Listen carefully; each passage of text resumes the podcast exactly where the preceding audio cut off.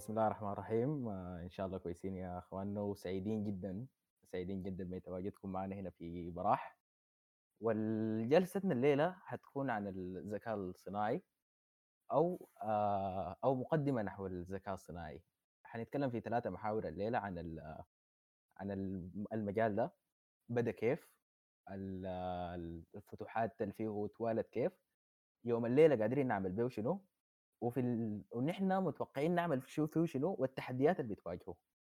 فخلونا نبدأ من الحتة بتاعت إنه الحلم بيبعث الجمادات للحياة وإنها تبقى تكون قادرة على التخاطب والكلام مع الناس. دي ما فكرة جديدة وموجودة في مجموعة من الحضارات اللي فاتت. وبنقدر نلقاها مثلا في الأفلام اللي بتتكلم عن السحره اللي بيرموا مجموعة من التعويذات كده على الجمادات. والجمادات دي بتبقى بطريقة ما حية وبتقدر تتكلم مع الناس وبتبعث للحياة.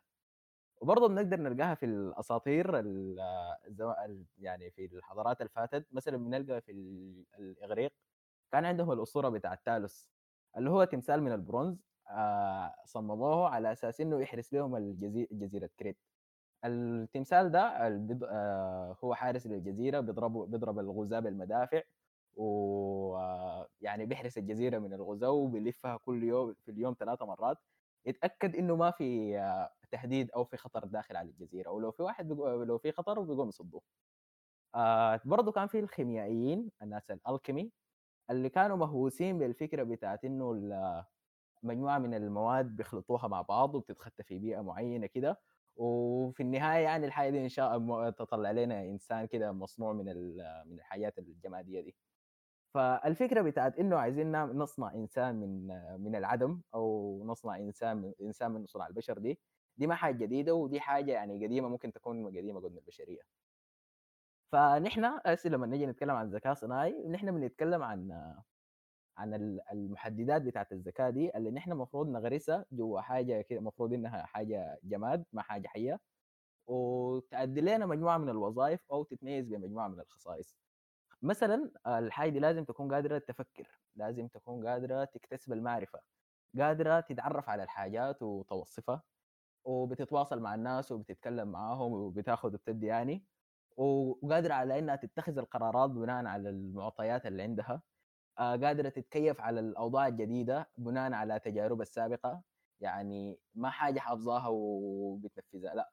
إنه وضع جديد عليها وبناء على تجاربها اللي فاتت قادره قادرة تتعامل مع الأوضاع الجديدة دي. قادرة تتذكر المعلومات اللي فاتت قادرة تتوقع بناء على الاستنتاج والاستنباط والكلام ده وقادرة تبتكر وتخترع وبتظهر وإظهار المشاعر. دي كلها مجموعة من الحاجات المفروض تكون قاعدة في آه، في يعني موجودة نحن فينا كبشر بنسب متفاوتة. والحاجات دي لو نحن فقدناها يعني فقدنا جزء منها أو فقدنا جزء كبير منها نحن بنتحول نحن بنكون يعني ما ما بنقدر نوصف إن إحنا الكائنات الذكية. دي الحاجات اللي نحن بتفرقنا نحن من الجمادات. فالحاجة دي فالحاجة دي خلت إنه ال- المجال بتاع الذكاء الصناعي واقف على مجموعة من من العلوم المترابطة مع بعض. فمثلا عندنا الفلاسفة اللي هم المفروض يحددوا لنا يعني شنو الحاجات زي المنطق والريزنينج والعقلانيه مفهوم العقلانية باعتبار إنه الإنسان كائن عقلاني يعني. اللغويات والمجال بتاع اللغويات اللي بنح- بنحتاجه مثلا في تمثيل المعرفة لأنه أنت ما لازم تكون عارفه بس لا أنت لازم تكون قادر تمثله وقادر توضحه وقادر تشرحها عندنا مثلا مساهمات برضو بتاعت ناس الرياضيات اللي اللي هي عبارة عن إنه ال- العمليات بتاعت المنطق دي هل نحن بنقدر نمثلها ب- بلغة بنقدر نتبعها؟ آه، هل نحن بنقدر يعني لما لما أنت تتناقش مع زول في حاجة والفكرة بتاعت الإثبات دي هل يعني لو نحن ما بنقدر نس... لو عندنا مشكلة في الحتة بتاعت الإثبات هل نحن بنقدر نتكلم عن آه، تواصل فعال؟ والحاجة الثالثه الفكرة بتاعت الاحتمالات. معناه انت لما تقول لما تتوقع ولا تتخذ قرار أنت ما دائما بيكون عندك المعرفة الكاملة. لكن بالصورة ال- الخيار بيكون عندك مجموعة من الاحتمالات. أنت بالعقلانية بتختار الخيار اللي بيقوم بيديك أكبر اوتبوت متوقع أو أكبر مكاسب متوقعة. ف فالموضوع بتاع الحتة بتاعت الاحتمالات دي مساهمة كبيرة جدا من الناس الرياضيات. وفي النهاية وبرضه عندنا علم الأعصاب أو ال neuroscience لأنه زي الحاجات اللي إحنا اتكلمنا عنها قبل شوية دي المحددات بتاعت الذكاء هي دي الحاجات اللي زي ما قلت نحن بتفرقنا نحن من الجمادات. والحاجة اللي إحنا أساسا بتفرقنا إحنا كبشر من الجمادات اللي هي الدماغ يعني. الإنسان لما يكون في حتة بتاعت موت دماغي مرحلة بتاعت موت دماغي آه بيكون ما في فرق بينه وبين السرير اللي هو راقد فيه فالحاجات دي كلها لما تجتمع مع بعض هي بتكون لنا أو بقولها بتساهم وبتصب في الحتة بتاعت الذكاء الصناعي دي فاول يعني فلو فخلونا نبدأ من الحتة بتاعت الرياضيات. في الرياضيات نحن زي ما قلت الرياضيات محتاجين التمثيل بتاع المنطق فيها. فبنلقى فيها مساهمات زي المساهمة بتاعت أرسطو واقليدس يعني من آلاف السنين قبل من ألف في القرن في الألفية الأولى قبل الميلاد. بدوا الفكرة بتاعت التمثيل بتاع العمليات بتاعت الاستنتاج والاستنباط وتمثيلها بمجموعة من الرموز الرياضية اللي نحن بنقدر نتبعها. فيما يعرف بالمنطقة الأرسطية أو ال أو الفكرة بتاعت المنطق الرياضي دي فهي قائمه على فكرتين انه أنت لما يكون عندك المعطي الأول والثاني هل بتقدر تستنتج منه المعطى الثالث ولا ما بتقدر تستنتج منه؟ فأخذتوا نموذج للحاجة دي والمنطقة الارصي يعني المنطقة الارصي دي آه كان من أول المساهمات. ثاني ثاني مساهمة كانت من الخوارزمي. اللي يكفيه هو إنه تسمية خوارزمية كلمة خوارزمية دي اتسمت عليه. اللي هي الخوارزمية دي شنو؟ دي هي الخطوات اللي أنت بتتبعها عشان تحل المشكلة المعينة اللي هي انه أنت بتقول بعمل واحد اثنين ثلاثة عشان أصل من من المشكلة عشان أصل للحل بتاعها. بعدين الموضوع ده حاولوا يطوروه مجموعة من الفلاسفة زي ليبنز وهوبل وديكارت اللي اشتغلوا على اماكن التفكير. اللي هم الفكرة بتاعتهم هل نحن بنقدر نمثل العمليات بتاعت التفكير أو العمليات الإدراكية اللي بتحصل في الدماغ دي؟ بلغة رياضية. نحن بنقدر نتبعها وبنقدر نف... نقدر وصفها ما نحن كلنا بنقدر نفكر لكن هل بنقدر نوصف نحن قادرين نعمل شنو بالضبط ونحن بنفكر؟ بنعمل واحد اثنين ثلاثة. وعلى الأساس الحي... وعلى الأساس نحن استنتجنا بنستنتج الحاجة الفلانية. فهم اشتغلوا على الفكرة بتاعت ميكنة التفكير دي. ف في مساهمات إضافية زي والرياضيين المحترمين ديل. فبقى واضح إنه نحن نحن ما وصلنا لل لكن يعني نوصل جزء كبير منها إنه نمس القضية دي. فهنا من ال... من بعد الحالة دي كان أو ولادة الذكاء الصناعي أو ولادة ال... في الفترة ديك مع في الفكرة في الموضوع بتاع ماكينه التفكير دي كانوا متفائلين نوصل لذكاء صناعي كامل وبعد المعيار تيورينج إنه لو لو ال machine دي قدرت تقنعك إنها إنسان معناها هي عدت معناها هي تقدر تفكر. الاختبار بتاع تيورينج ده بيتعامل كيف؟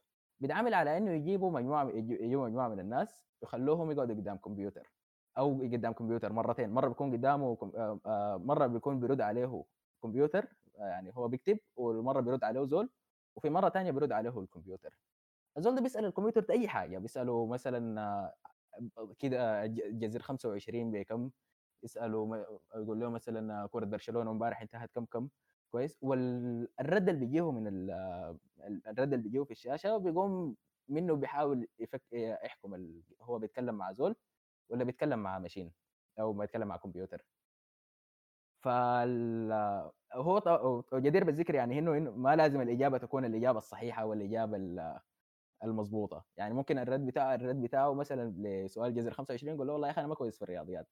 ولا يقول له أنا في سؤال برش كورة برشلونة يقول له أنا ما ما ما ما, ما, ما قاعد أتابع الكورة. فهي إنه ماشي جاب الإجابة الصحيحة إنه يقدر يقنعك إنه هو إنه اسمه شنو؟ إنه زول وإنسان وما machine ولو انت لو الزول في المرتين ما قدر يفرق يا واحد الإنسان ويا واحد ال machine فنحن هنا بنقول إنه ال machine دي الكمبيوتر ده اجتاز ال Turing test وقدر يثبت أو يظهر نوع من أنواع الذكاء.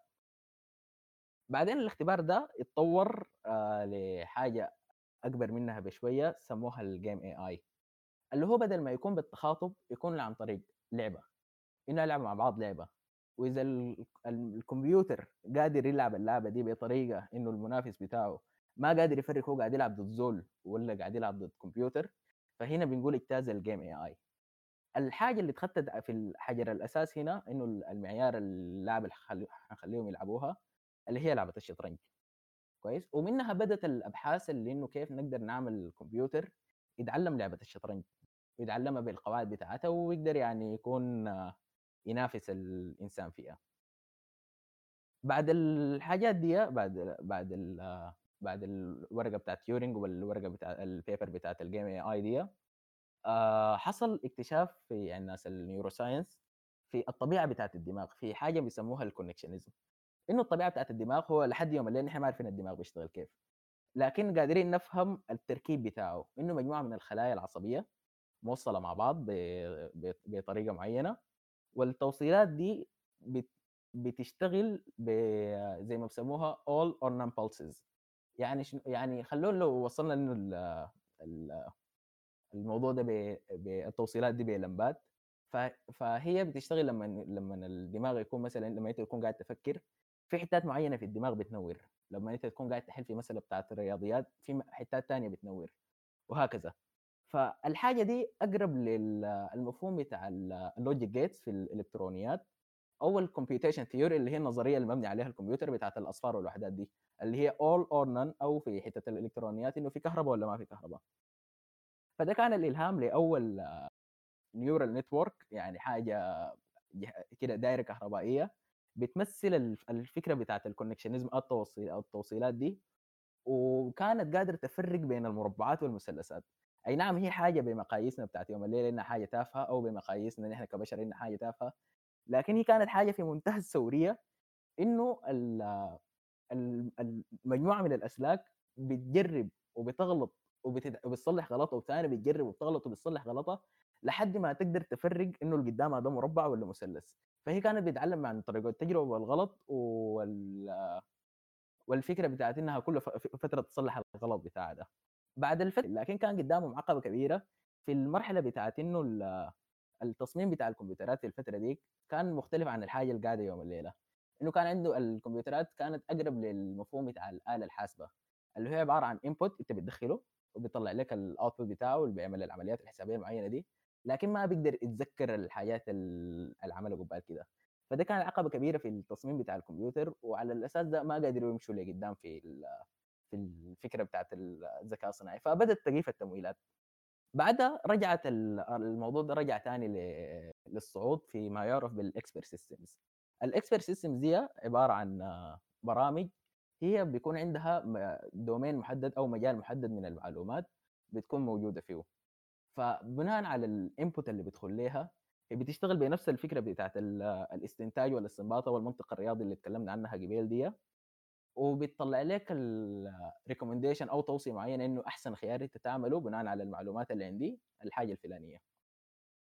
فهل هو أحسن حاجة؟ ما بالضرورة. يعني حتى نحن كبشر ما ما لازم إنه ندي أحسن خيار بالمطلق. بس بندي أحسن خيار بناء على الحاجة اللي موجودة عندنا أو المعلومات المتوفرة عندنا في اللحظة دي. لكن لو رجعنا تاني لل للحلم الحلم ما حاجة بالشكل ده. الحلم إنه نعمل إنسان آلي بيقدر يعمل العمليات المعقدة اللي اتكلمنا عنها قبل دي يعني ال expert system دي أي نعم بتقدر نوعا ما تتعرف على الحاجات نوعا ما بتقدر تتخذ قرار نوعا ما بتقدر تتوقع لكن ما بتقدر ما بنقدر نقول انها حاجة تقدر تفكر ما بنقدر نقول إنها بتقدر تتكيف مع وضع جديد أو هي فعليا ما بتقدر تتكيف مع وضع جديد لأنه عندها مجموعة عندها مجال محدد من المعرفة وبتشتغل عليه أي حاجة براها هي ما بتعرفها وما بتقدر تكتسب معرفة جديدة. ما بتقدر تبتكر ما بتقدر تظهر مشاعر. فواضح إنه الموضوع ده بقى ما ماشي لقدام ف لمرة ثانية في نص الثمانينات آه، دخلنا في مرحلة بتاعت جمود ثاني ووقف لعمليات التمويل. في نص في نص التسعينيات آه رجعت تاني الموضوع ده بالكمبيوتر كان عاملاه شركة IBM اسمه Deep Blue. Deep Blue ده كان شغال على الفكرة بتاعت game الشطرنج اللي اتكلمنا عنها قبل وكان مج... كل مرة بيعمل تقدمات محترمة يعني بي... آه وصل يتعدى مرحلة إنه ما بتقدر تفرق إنه أنت بتلعب ضد كمبيوتر ولا ضد زول بل وصل لمرحلة إنه يبدأ يغلب الناس في مستويات مختلفة. لحد ما في مرحلة الناس ديل دقوا صدرهم وقالوا عايزين نلعب ضد أحسن زول بيلعب شطرنج في العالم. منو أحسن زول بيقدر يمثل الب... يمثلنا كبشرية قدام ال... قدام الكمبيوتر ده؟ واحد اسمه جاري كاسباروف. جاري كاسباروف كان بطل العالم في الشطرنج من عمره 19 سنة. آه وفي تصنيفات بيكون في تصنيفات هو أفضل لاعب شطرنج مرة عبر التاريخ. جاري كاسباروف ال game ده فاز على الكمبيوتر بكل سهولة ورفع راسنا قدام اختراعاتنا. لكن ناس IBM جاهم ثاني راجعين في 97 قالوا نحن اتعلمنا من غلطاتنا. عملنا عملنا لنا كمبيوتر أحسن وبيعمل 200 مليون حسبة في الثانية. آه عنده قدرة تنبؤية بتاعت 72 حركة لقدام فكان حدث يعني اتذاع live على النت حضروه 74 مليون واحد. جاري كاسباروف في في المباراة الأولى آه، أو في الجولة الأولى فاز على فاز على على ديب بلو وبقى واضح وهو زي حاسس إنه فهم الكمبيوتر الديب بلو ده بيشتغل كيف. إنه ما دام جاته فرصة ياكل بياكل. فكان بيخط له طعم بيشرك له وبعدين بيجي يضربه من الجنب الثانية فالجولة الثانية ديب بلو فاز بحركة يعني كانت شلة كاسباروف. إنه لما أخذت له الطعم الكمبيوتر ما رضى يأكل الطعم ده. الحركة دي شلت كاسباروف لأنه حسب تصريحاته إنه الحاجة دي لا يمكن يعملها زول إلا إذا كان إنسان. لأنه كان تصرف في منتهى العقلانية إنه أنت ما تأكل الشرك ده وتصبر لحد ما تجيك اللعبة الأحسن منها. فالحركة دي كاسباروف بدأ يتوتر بدأ يفقد التركيز وخسر الجولة ديك. بدأ يحس إنه في في لاعب شطرنجي ثاني بيساعده لأنه مستحيل يكون الحركة دي يعملها إذا كان إنسان.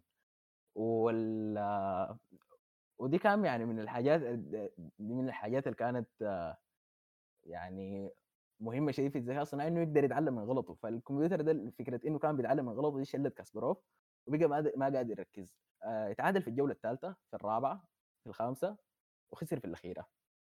الموضوع ده كان قلب الدنيا قلب لأنه ما دام هو فاز على أحسن لاعب شطرنج ليه ما يفوز على أحسن دكاترة؟ ليه ما يفوز على أحسن مهندسين؟ ليه ما يفوز على أحسن فنانين؟ فدي كانت حرفيا قبلة الحياة للذكاء الصناعي ورجوع التمويلات له في مجالات مختلفة في مجالات كبيرة خالص واتوالت الفتوحات بعد على الذكاء الصناعي.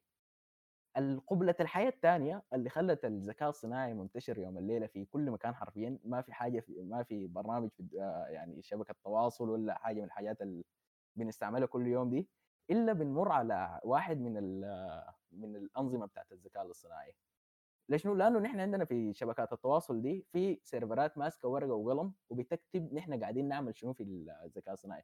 بنحب شنو؟ بنكره شنو؟ ميولنا السياسية عاملة كيف؟ الفرق اللي بنشجعها؟ آه بتقدر تعمل الارتباطات بين ال بين ال بين ال data دي بين ال data الكبيرة دي فيما يعرف بال big data. فعندنا data كثيره بنقدر ندرب عليها أنظمة كبيرة أنظمة مختلفة خالص. وده كان ساهم أكبر مساهمة تقريبا في التوسع بتاع الذكاء الصناعي مما إنه كان محصور على تطوير أنظمة الشطرنج ولا ال expert systems دي.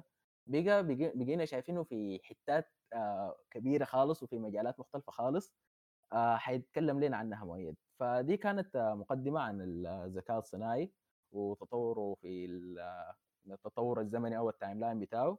فبعدها مؤيد اتفضل آه، حيكلمنا عن نحن يوم الليلة قادرين الذكاء الصناعي بيشتغل كيف ويوم الليلة قادرين نعمل به شنو.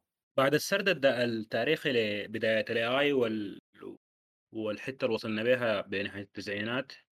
عندنا عندنا عندنا كان حصل يعني winter تاني صغير كده لل AI بعد ما نحن عرفنا يعني إنه نظريا ممكن نصل به لشنو لكن ما عندنا قدرة على على تطبيق الحاجة دي. الفترة دي كانت من بداية الألفينات لحد لحد تقريبا 2011 في الفترة دي كان عندنا ذكاء اصطناعي AI لكن يعني هو ما ذكاء بصورة يعني آه، ذكية شديد بين قوسين. طريقة عمله آه، بتعتمد على إنه أنت بتدي بتدي الكمبيوتر بتاعك أو ال أو ال أو الموديل بتاعك بتديه data عن عن حاجة معينة وهو بعد ذاك بيقوم بيستخدم ال data دي عشان يتنبأ لك بالجاي شنو الحاجة دي هي ما كانت ذكية شديد لأنه كمثال إذا دايرين يتنبأ لنا بسعر. بيوت في منطقة ما حتقوم تديه صفات للبيت آه، مكانه الحجم المساحة بتاعته عدد الغرف وكده. وبتديه بعد ذاك إنه والله البيوت اللي اديتك ليها دي اسعارها كده فلما نجي المره الجايه أديك بيت بالمواصفات الفلانية حيقوم بس يستخدم الصفات دي يشوف أقرب حتة هو ممكن يصل فيها وين أقرب أقرب صفات قريبة له هو وين، ويقوم يحط لك فيها ال البيت ده ويقول لك هذا السعر بتاعه المتوقع. آآ الحاجة دي هي هي هي استخداماتها مح محدودة شويتين، مع إنه يعني بتفيد في كمية من الأشياء، بتسهل كمية من الشغل، لكن ما بنقدر نقول لها ذكاء شديد لمّا نقارنها بالحياة الحاصلة هسي.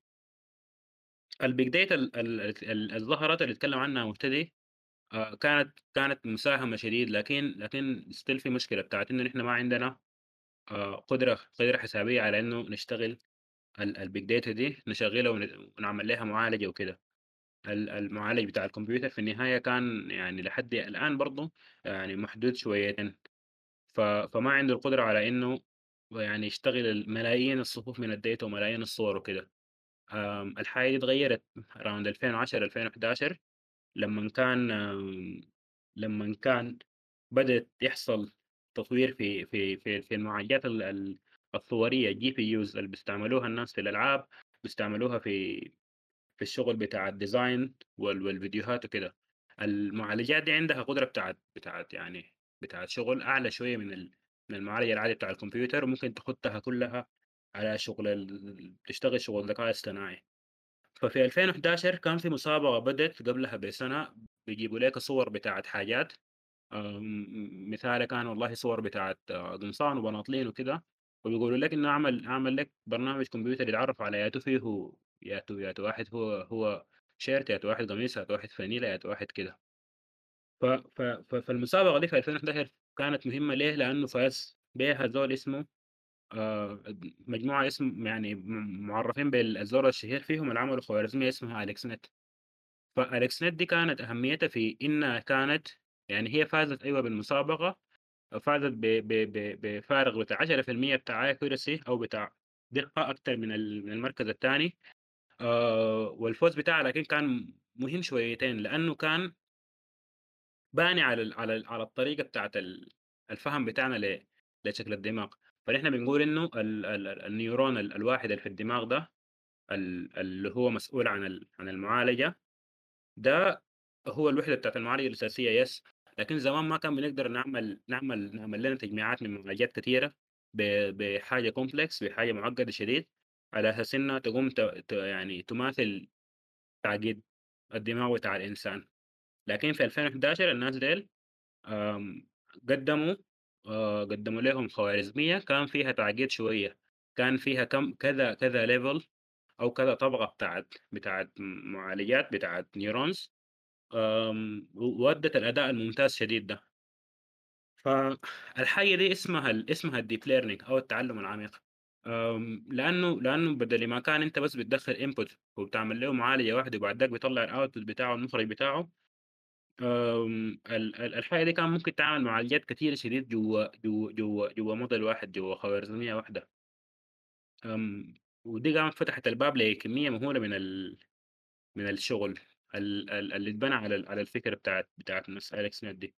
آمم أول تطبيق ليها نتكلم عنه آآ هو التطبيق في في مجال ال المعالجة بتاعة الصور، اللي هو ده إحنا بنشوفه كتير في في حاجات كتيرة عندنا الصور والفيديوهات وكده. لمّا نتكلم عن معالجة الصور بنتكلم عن نوع من ال الشبكات آآ اسمها اسمها CNN أو الconvolutional neural network.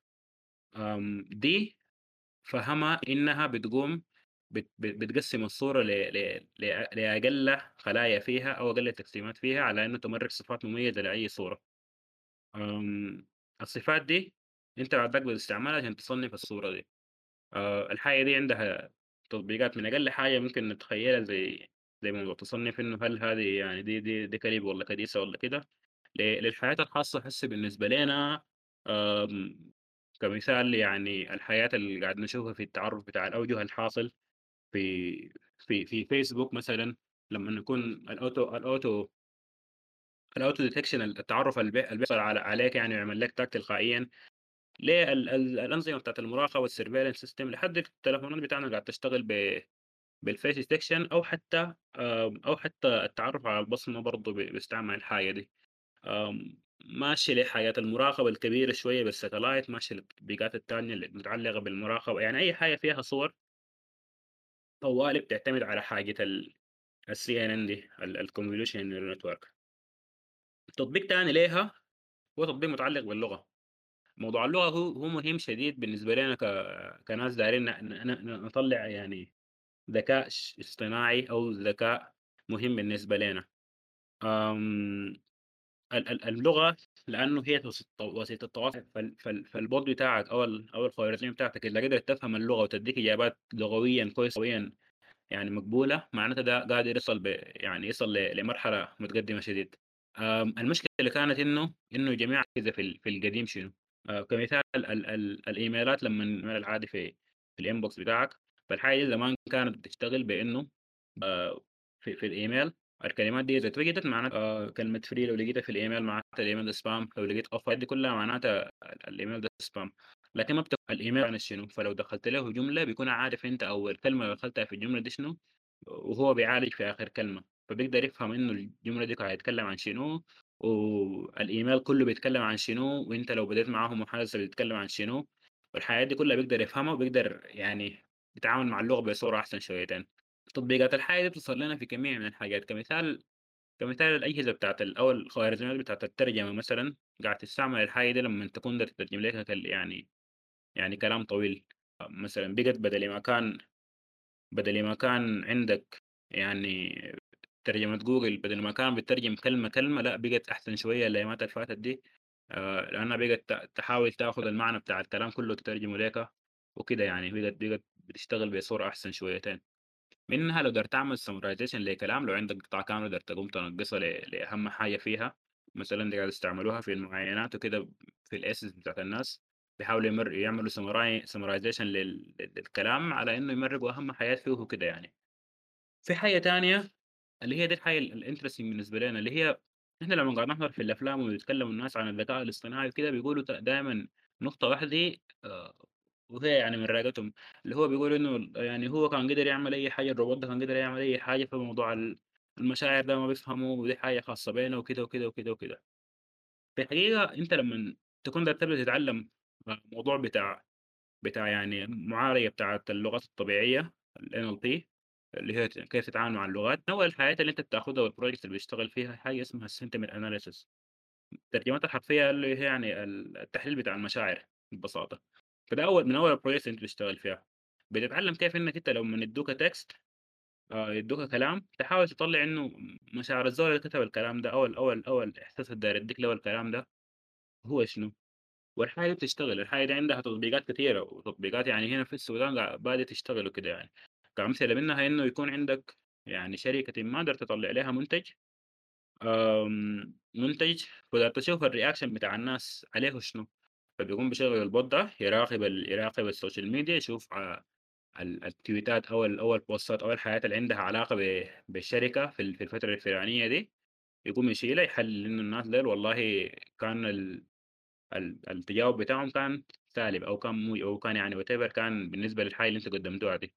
فالحاجة دي يعني الحياة القاعدة ودي دي دي ما موضوع خطير شديد بالنسبة للآلة لأنه هي إذا عرفت أنت هتتكلم عن شنو بعد ذاك إحساسك بالنسبة للحاجة بيتكلم عنها بالنسبة لها سهل شديد ما ما ما ما ما بيعجزها في حاجة. في حاجة تانية من الحاجات المهمة لينا في تطبيقات التعلم العميق ده، اللي هي حاجة اسمها generative models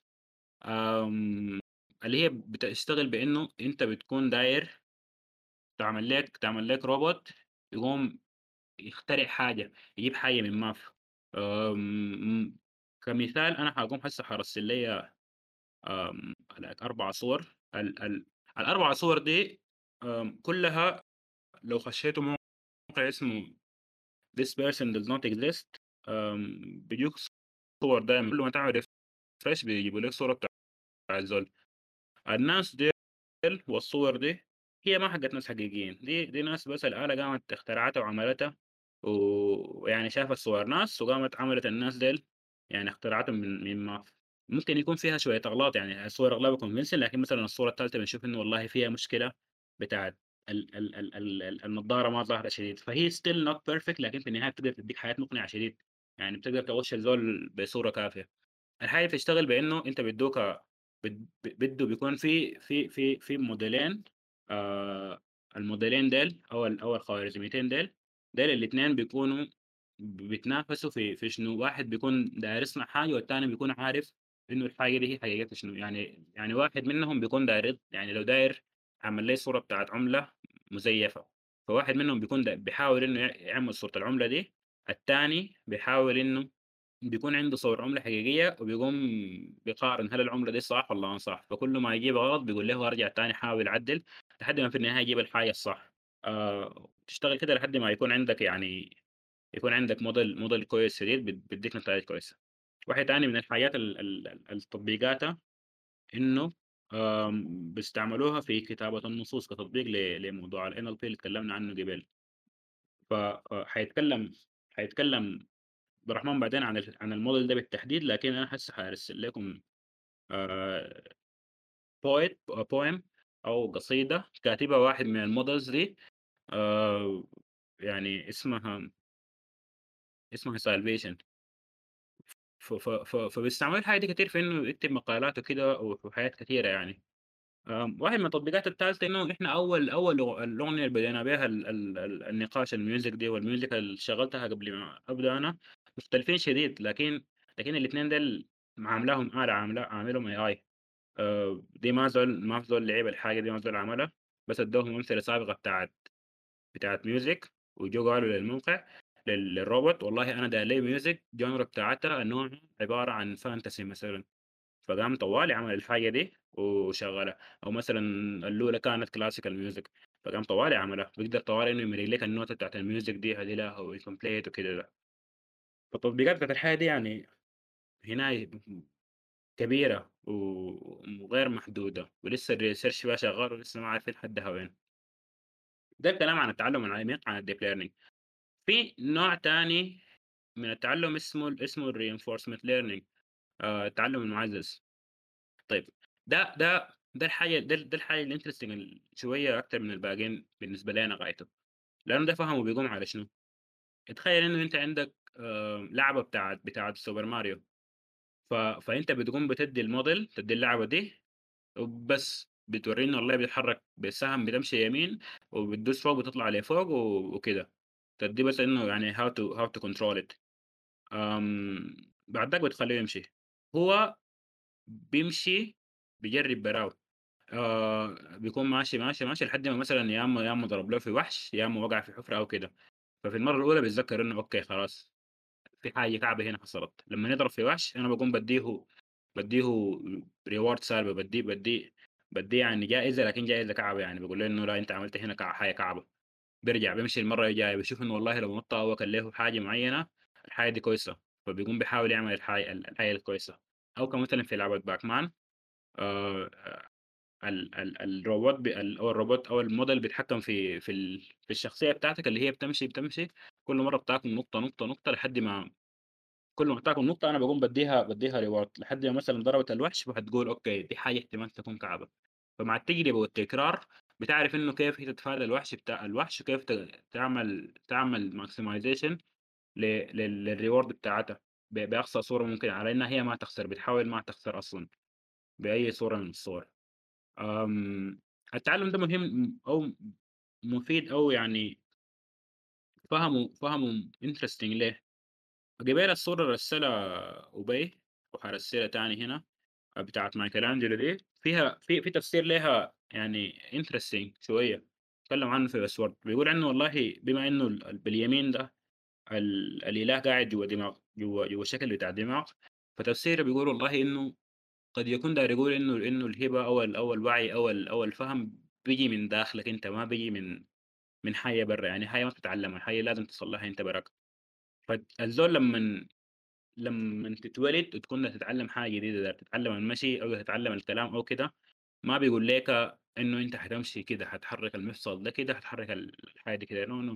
براك بت بتشوف الناس بيمشوا، براك بت بتحاول تقلّدهم، براك بتحاول تلقى لك طريقة إنّك تمشي براك. آآ أو تتكلّم براك أو تعمل أي مهمة براك، بدون بدون ما يورّوك بتعملها كيف، فعشان كده مثلًا إحنا بنلقى إنه كلامنا مختلف، طريقة مشي المشي بتاعتنا مختلفة، طريقة عملنا للحياة مختلفة، في النهاية كلّنا بنأدّي نفس الغرض لكن طريقة الوصول ليه مختلفة. ف فدي الفكرة بتاعة ال بتاعة الRL بتاعة الreinforcement learning إنه بيحاول يخلّي الروبوت يتعلّم براه، يصل يصل لل للمهمة النهائية، للحاجة النهائية براه بدون ما أنا أقوم أسوق يده براي. فدي لو ربطناها بحاجة ال deep learning هناك التطبيقات بتاعتها دي بتؤدي لحاجات كثيرة شديد. منها الحاجة اللي قالت بتاعت إنه في 2017 في اللعبة بتاعت جو آه، تطبيق للخوار للحاجتين ديلا كان أدى لإنه أدى لإنه يفوز يعني في اللعبة بتاعت جو نفس نفس الحاجة دي قاموا قاموا عملوا فيها تعديلات بسيطة وخدتوها في في في ال headquarters بتاع جوجل كانت والله اشتغلت برضه optimization ل ل ل لل لل energy بتاعتهم قللت من حياتها فبتلقى انه الكمبيوتر بيقدر يعمل حاجة أكثر من المهمة الوحدة المنوطه به ال ال ال الكلام عن إنه يعني نحن هسه قاعد نتكلم عن إنه ذكاء أو موديل يتكلم عن حاجة واحدة مهمة واحدة بيعملها بصورة ممتازة أحسن من الناس لكن ما بيعمل أكثر منها. فالكلام عن أنواع أنواع الذكاء عن عن عن المستقبل الماشيين له في الموضوع ده عن الأسئلة اللي ممكن تكون مهمة بالنسبة لنا عن المشاكل اللي احتمال تحصل أو ال concerns أو القلق اللي عندنا منه. وبعض الحاجات الثانية حيتكلم عنها عبد الرحمن آه، فيتفضل يحدثنا عن مستقبل ال AI السلام عليكم يا شباب. آه نشكر مؤيد ومهتدي على الكلام الممتاز اللي قالوه. آه طيب أنا الليلة والله شكله كلامي ده شكله حيكون كثير خلاص فاستحملونا. طيب الاي اي تكلموا عنه مؤيد ومهتدي آه، عن تاريخه عن أنواعه عن تصاريفه. لكن طريقة ثانية في طريقة ثانية ممكن نصنف بها ال AI لأنواع مختلفة. ممكن نقول إنه آه، بدل بدل ما نصنفه حسب الوظيفة آه، إنه والله ده ده بيتعرف على الصور ده بيتعرف على الأصوات ده بيتعرف على اللغة ده ما عارف إيه. ممكن نصنفه لنوعين. النوع الأول بنسميه ال narrow AI أو ال weak AI ال AI الضيق أو ال AI الضعيف. بالمقابل الذكاء العام أو الذكاء القوي. الذكاء الضعيف ده اللي هو ال task specific اللي هو بيأدي مهمة واحدة كده وبيكون كويس فيها وبس وخلاص. اللي هو زي ال Google Translation آه بتعمل لك مهمة واحدة بترجم لك من اللغة الفلانية للغة الفلانية انتهى الموضوع. زي سيري آه مع إنه سيري بالمناسبة آه يعني أكثر من ذكاء صناعي. في ذكاء صناعي أول حاجة في البداية. برضه برضه weak يعني أو أو آه ذكاء صناعي بيأدي مهمه واحدة. بيقوم بي بيحول كلامك لنص مكتوب. بعدين في ذكاء صناعي ثاني بيتعامل مع النص المكتوب ده. لو قلت له شغل المنبه بيقوم يشغله لك ولا قلت له افتح لي الخريطة بيفتحها لك ولا سألته سؤال يقوم يجاوب لك. بعد ذاك في ذكاء صناعي ثالث بيحول الكلام المكتوب ده ل... النص ده بيحوله لكلام أنت بتسمعه. لما يصير تتكلم تقول لك انحرف نحو اليمين قليلا ولا نحو الطريق المنحدر الكلام ده. فعموما دي دي آه آه دي ثلاثة أنواع بتاعت ذكاء صناعي مخطوطة ورا بعض لكن كل واحد فيهم عبارة عن عن عن ذكاء صناعي بيؤدي مهمة واحدة. سميناه الذكاء الصناعي الضعيف. بالمقابل الذكاء الصناعي القوي ده أو الذكاء الصناعي العام اللي هو الحاجة اللي إحنا دايرين نصل لها آه دايرين نوصل الذكاء الصناعي ده لمستوى ذكاء البشر. اللي هو ده يعني قمة هرم الذكاء الصناعي أو يعني يقول لك شنو سدرة المنتهى اللي إحنا لو وصلنا لها ما بعدها سهل مقارنة بالفات. آه طيب بما إنه قلنا إنه عندنا الذكاء الصناعي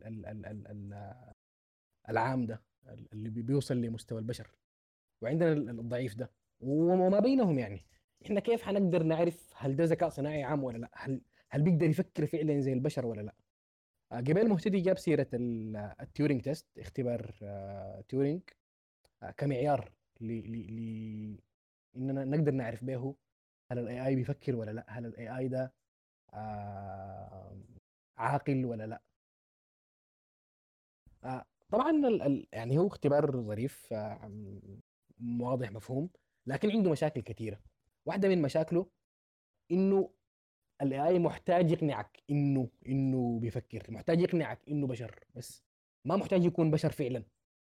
آه وفعلا في في في ناس قبل كده عملوا نماذج بتاعت ما اي ذاته برامج ساي برنامج كان بيمثل عليك إنه ثيرابيست دكتور نفسي بتسأله السؤال بيقوم بيرد لك كلامك بس بيخط له ورق وبيخط قباله كلام ظريف وبعده كلام ظريف اللي هو الكلام بتاع الدكاتره النفسيين ديل.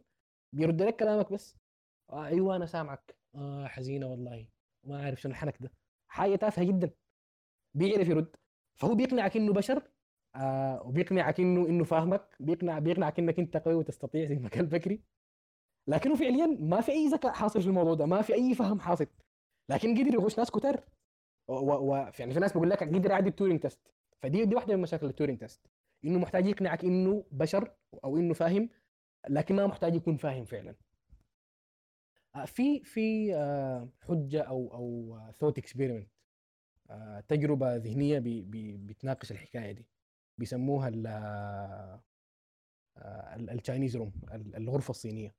فكرة الغرفة الصينية دي إنه إحنا بنجيب غرفة بنقفلها آه، بنخت فيها زول اسمه Turing test يا يا يا ما ال Chinese room دي بنجيب غرفة مقفله بنخت فيها زول بنديه كتاب بتاع بتاع تعليمات إرشادات وبنديه كومتين من الورق واحدة فيها رموز صينية. الزول ده ما فاهم فيها البلحة الزول ده بيتكلم إنجليزي بس ما بيعرف الصيني البلحة. ورق كومة ورق ثانية فاضية. الغرفة فيها فتحة صغيرة بيدخلوا له منها الاوراق أوراق. مكتوب فيها رموز صينية. الزول ده بياخذ الورق اللي فيها الرمز الصيني بيجي بيفتح الكتاب بيشوف الرمز شكله زي الرمز ده فيه إرشادات الإرشادات دي بتقول له أمسك ورقة فاضية اكتب فيها سلسلة بتاعت رموز يا خذ لك ورقة من الأوراق الجاهزة ديك يا بتاع وطلعها للجماعة البرة. فلو افترضنا سيدي إنه ال الكلام ال الأوراق اللي بتدخل له دي من برا الرموز الصينية المكتوبه فيها دي عبارة عن أسئلة منطقية. والأجوبة اللي بيرسلها لهم اللي بيرجعها لهم عبارة عن أجوبة منطقية للأسئلة اللي اتسألت لهم. هل بنقدر نقول إنه الزول ده فاهم اللغة الصينية ولا لا؟ يعني آه، بالنسبة للمشاهد من برا هيكون يقول لك الزول ده بيفهم صيني أيوه ما عنده مشكلة بتكلم معاه بيتكلم معاي والامور ظابطة لكن هل الزول اللي جوا الغرفه ده فاهم اللغة الصينية؟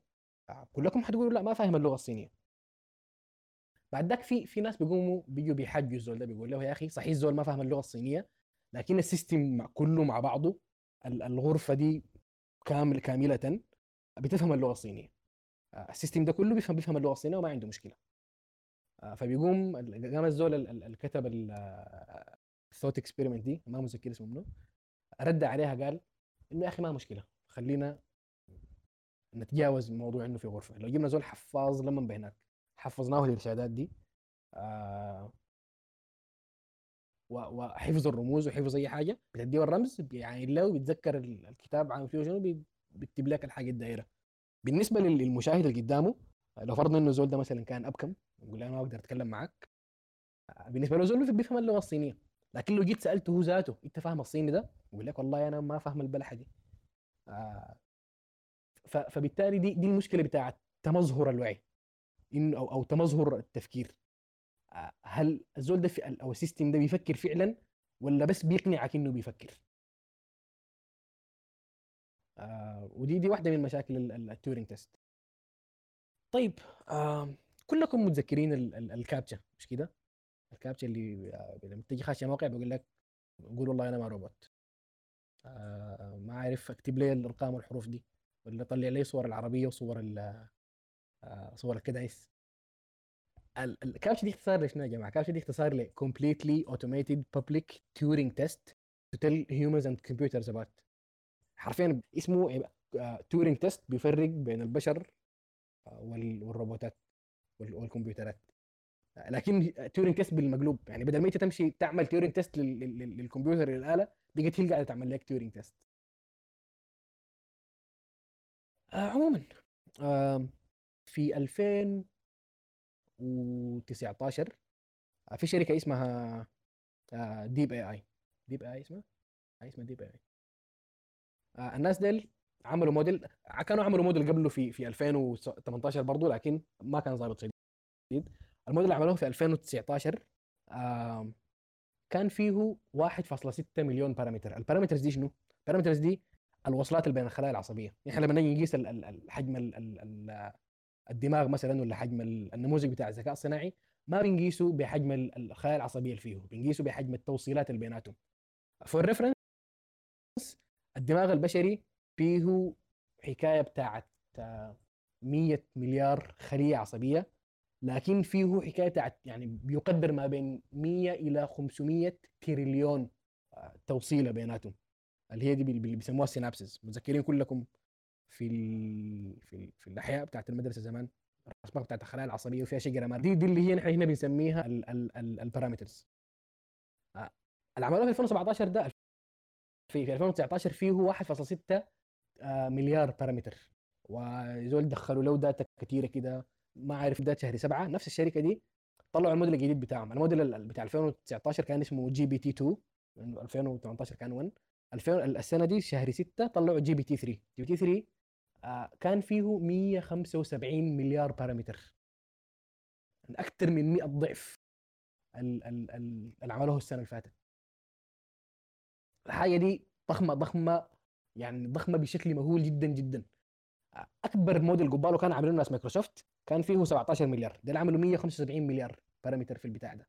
طبعا بعد ده كله لا يزال يعني آه، أقل ب, ب 1000 إلى 3000 آه، ضعف من من الدماغ البشري يعني.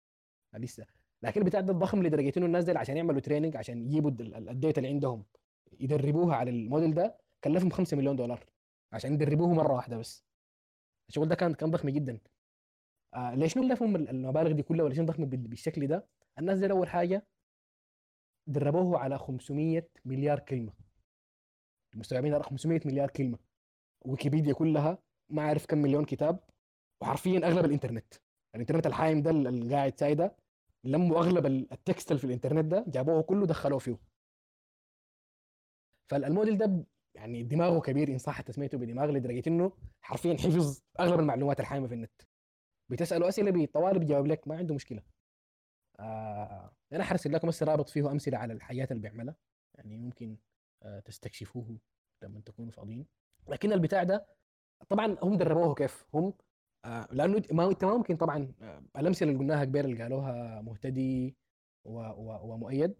آه ال data لما تكون كثيره أنت محتاج بشر يجيبوا ال data دي يمسكوا يقوموا يعملوا يعملوا لها labeling يعملوا لها تصنيفات. زي صور صور الكداس والكلاب يقول لك دي كديسة وده كلب وده ما عارف إيه. أنت عشان تصنف كمية data يودي 500 مليون 500 مليار كلمة أنت محتاج تجيب السودان كله يصنفها وما حيقدروا يتموها. فبدل ما يعملوا ال- الحركة دي عم- عملوا حركة ذكية جدا بيسموها self learning جابوا آه، كل جملة آه، بيقوموا بيجيبوا الجملة آه، بيجي- بيجيبوا منها مثلا أول كلمتين ثلاثة زي السلام عليكم بيقول لها الكلمة اللي بعدها شنو؟ الكلمة الس- السلام عليكم ورحمته بيقوموا بيدخلوا الثلاثه كلمات دي السلام عليكم ورحمه الكلمة اللي بعدها شنو؟ الله السلام عليكم ورحمة الله وهكذا بيقوموا يعني فكرته إنه يحاول يتوقع الكلمة الجاية شنو بناء على ال- ال- الجملة اللي فاتت دي كلها بالبساطة دي ما عملوا أي حاجة تانية. آه البتاع ده لما خلصوا ال training بتاعه طلع حاجة حاجة عظيمة جدا. أول حاجة آه بتساله أسئلة مهما كانت أسئلتك بيجاوب عليك. آه بيكتب قصايد. القصيدة اللي رسلها قبيل آه مؤيد. دي كاتبها هو كاتب ال GPT 3 ده. بيكتب قصص. بتديه بس بداية القصة هو بينجر لك الباقي من كيسه. بيكتب مقالات بتديه عنوان المقالة بيكتب لك مقالة عن الموضوع ده. يعني آه، بي بي بي يعني factually accurate صحيحة ومنتظمة وظريفة. يعني في ناس كتار قروا المقالات بتاعته قالوا المقالة دي لو لو كتبها طالب في الجامعة بياخد B plus A آه بيتونس معاك. فوق ده لأنه جزء كبير من ال data الشافة كانت عبارة عن كانت عبارة عن عن عن كود بتاع برمجة كود بتاعت برمجة. بتقول له يا أخي اكتب لي كود بتاع Java بيعمل لي الحاجة الفلانية دي. صب اكتب لك الكود طوالي في ثانية. لكن طبعا الحاجات بسيطة ما حاجات معقدة. بتديه رؤوس أقلام تقول له اكتب لي إيميل بيكتب لك إيميل. بتديه ال- ال- ال- ال- المعلومات بتاعت المعلومات المالية بتاعت الشركة بتاعتك بتكتب لك تقرير مالي. الحاجات دي ما حصلت قبل كده في تاريخ البشرية بالمناسبة يا جماعة. آه طيب في سؤال. هل الحاجة دي آه، عبارة عن general intelligence هل بنقدر نقول انه ده ال general intelligence اللي كنا بنتكلم عنه قبل؟ ال- المقارب لذكاء البشر أو يعني بيصل لذكاء البشر؟ آه لا لأنه طبعا ذكاء البشر معقد أكثر من كده. أنت كبشر بتقدر تتحرك بتقدر بتشوف الحاجات بتحلل الحاجات اللي بتشوفها بتسمع. يعني عندك قدرات أكثر من البتاع ده بكثير آه فنحن ممكن نقول إنه خطوة في اتجاه الذكاء العام. يعني ما ما بقى ذكاء ضيق زي الحاجات ال ال ال ال اللي كنا بنقول فيها قبل بيترجم بس مثلا أو بيعمل حاجة واحدة. لا بيعمل حاجات كثيره لكن لسه ما عام للدرجة ديك. يعني عام لكن ما شديد كده. يلا طبعا أكيد حيقوموا يعملوا شنو الناس مع الموديل الظابط ده؟ حيدخلوه في في Turing test حرسل لكم رابط بتاع Turing test كامل لزول عمله يعني طويل. ممكن تقروه وتشوفوا الحاجات الظابطه اللي فيه دي. آه لكن حوريكم أمثلة على على أسئلة سألوها البتاع ده وجاوبها كيف. آه، سألوه قالوا له how many legs does a frog have ال- الضفدع عنده كم كراع؟ قال لك frog has four legs. الضفدع عنده أربع كراعين. قال لك هل هناك حيوانات عندها ثلاثة أرجل؟ قال لا ليست هناك حيوانات لديها ثلاثة أرجل. بتاع ده بيت... بتسأله بجاوب لك جواب منطقي ظريف عديل. آه بعدين قاموا سألوه لماذا الحيوانات ليس لديها ثلاثة أرجل؟ قال له الحيوانات ليس لديها ثلاثة أرجل لأنها آه ست- ستسقط لو كانت لديها ثلاثة أرجل. أجوبة منطقية وظابطة وممتازة. انت ال- الونس دي لو تونست مع زول حتقول والله ده زول ده ما ما ما ما كان ساي. طيب آه لحد هنا الموضوع ظريف وبتاع و آه عدى التيورينج test وما عارف إيه. لكن بعد ذاك آه قاموا جو جو ناس فاهمين شوية في الموضوع وفاهمين إنه شغال كيف. قاموا سألوه نوع مختلف من الأسئلة. آه السؤال الأول كان آه الزرافة عندها كم عين؟ جاوب يعني بطريقة تلقائية وطبيعية الزرافة عندها عينين. سألوه قام سؤال ثاني قال له رجلي عندها كم عين؟ طبعا إحنا قبل قلنا انه البتاع ده دماغه كبير لدرجه إنه حفظ اغلب أغلب المعلومات اللي في الإنترنت. لكن أنت ما حتلقى حاجة في الإنترنت آه، إنه رجل الزول ما عندها عيون. لأن حاجة بديهية يعني.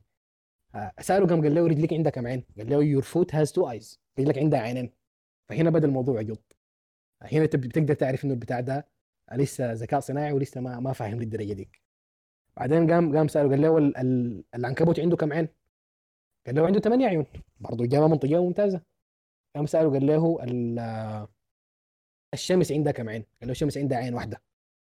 آه، دي إجابة ما منطقية لكن مفهومة. يعني لأنه آه، عادة الشمس في في في سياقات كثيرة بتوصف بأنها دي عين الشمس ودي ما عارف إيه. آه، فبالضبط حافظ مش فاهم. طيب يعني بس إحنا كده بالطريقة دي قلنا إنه إنه التيورينج test لو لو جبنا موديل أحسن من ده وحافظ بشكل أكثر منه حفظناه الأسئلة دي. انت ممكن ما تفرق ما تفرق إنه هل الزول ده لما تسأله الأسئلة بتاعت ال common sense دي الأسئلة المحتاجة منطق المحتاجة إنه يكون فاهم ال- ال- السياق بتاعه محتاج يكون فاهم أكثر من حاجة عشان يقدر يجاوب لك عليها دي. ممكن يكون حافظها ما فاهمها ممكن نجيب موديل أحسن منه ويحفظ حاجات أكثر وتسأله الأسئلة المعقدة دي وي- ويجاوبها لك. آه وحي pass التورينج test ده زي السلام زي السلام عليكم ما عنده أي مشكلة. كيف كيف حتعرف انت بعد ذاك إنه هل ال- الآلة اللي قدامك دي بتفكر فعلا ولا لأ؟ بقى التورينج test ذاته ما كفاية. آه بعد طلعت test ثانية آه زي حاجة اسمها ال Winograd schema ال Winograd schema ده بي بي بيحاول يعمل test بطريقة مختلفة بيختبره بطريقة مختلفة. بيقوم بي بيديه هجوم.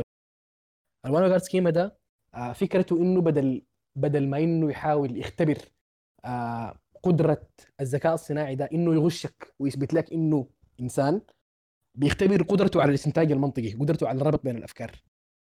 آه ففكرته إنه بيقوم بيديك جملتين بي- بيناتهم اختلاف بسيط جدا.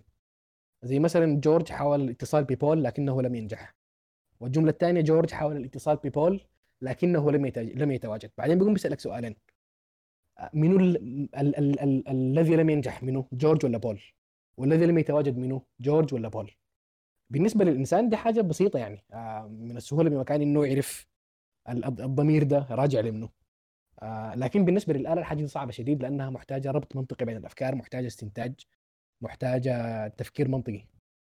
آه، وميزتها برضو إنها الحاجات دي يعني أجوبتها ما قاعدة في جوجل فال AI ما حيقدر يحفظها بس ويجي يرص عليك آه، فبالتالي بيبقى test أكثر منطقية انه إنه لك قدرة ال AI إنه يفكر فعلا أو إنه يستنتج فعلا.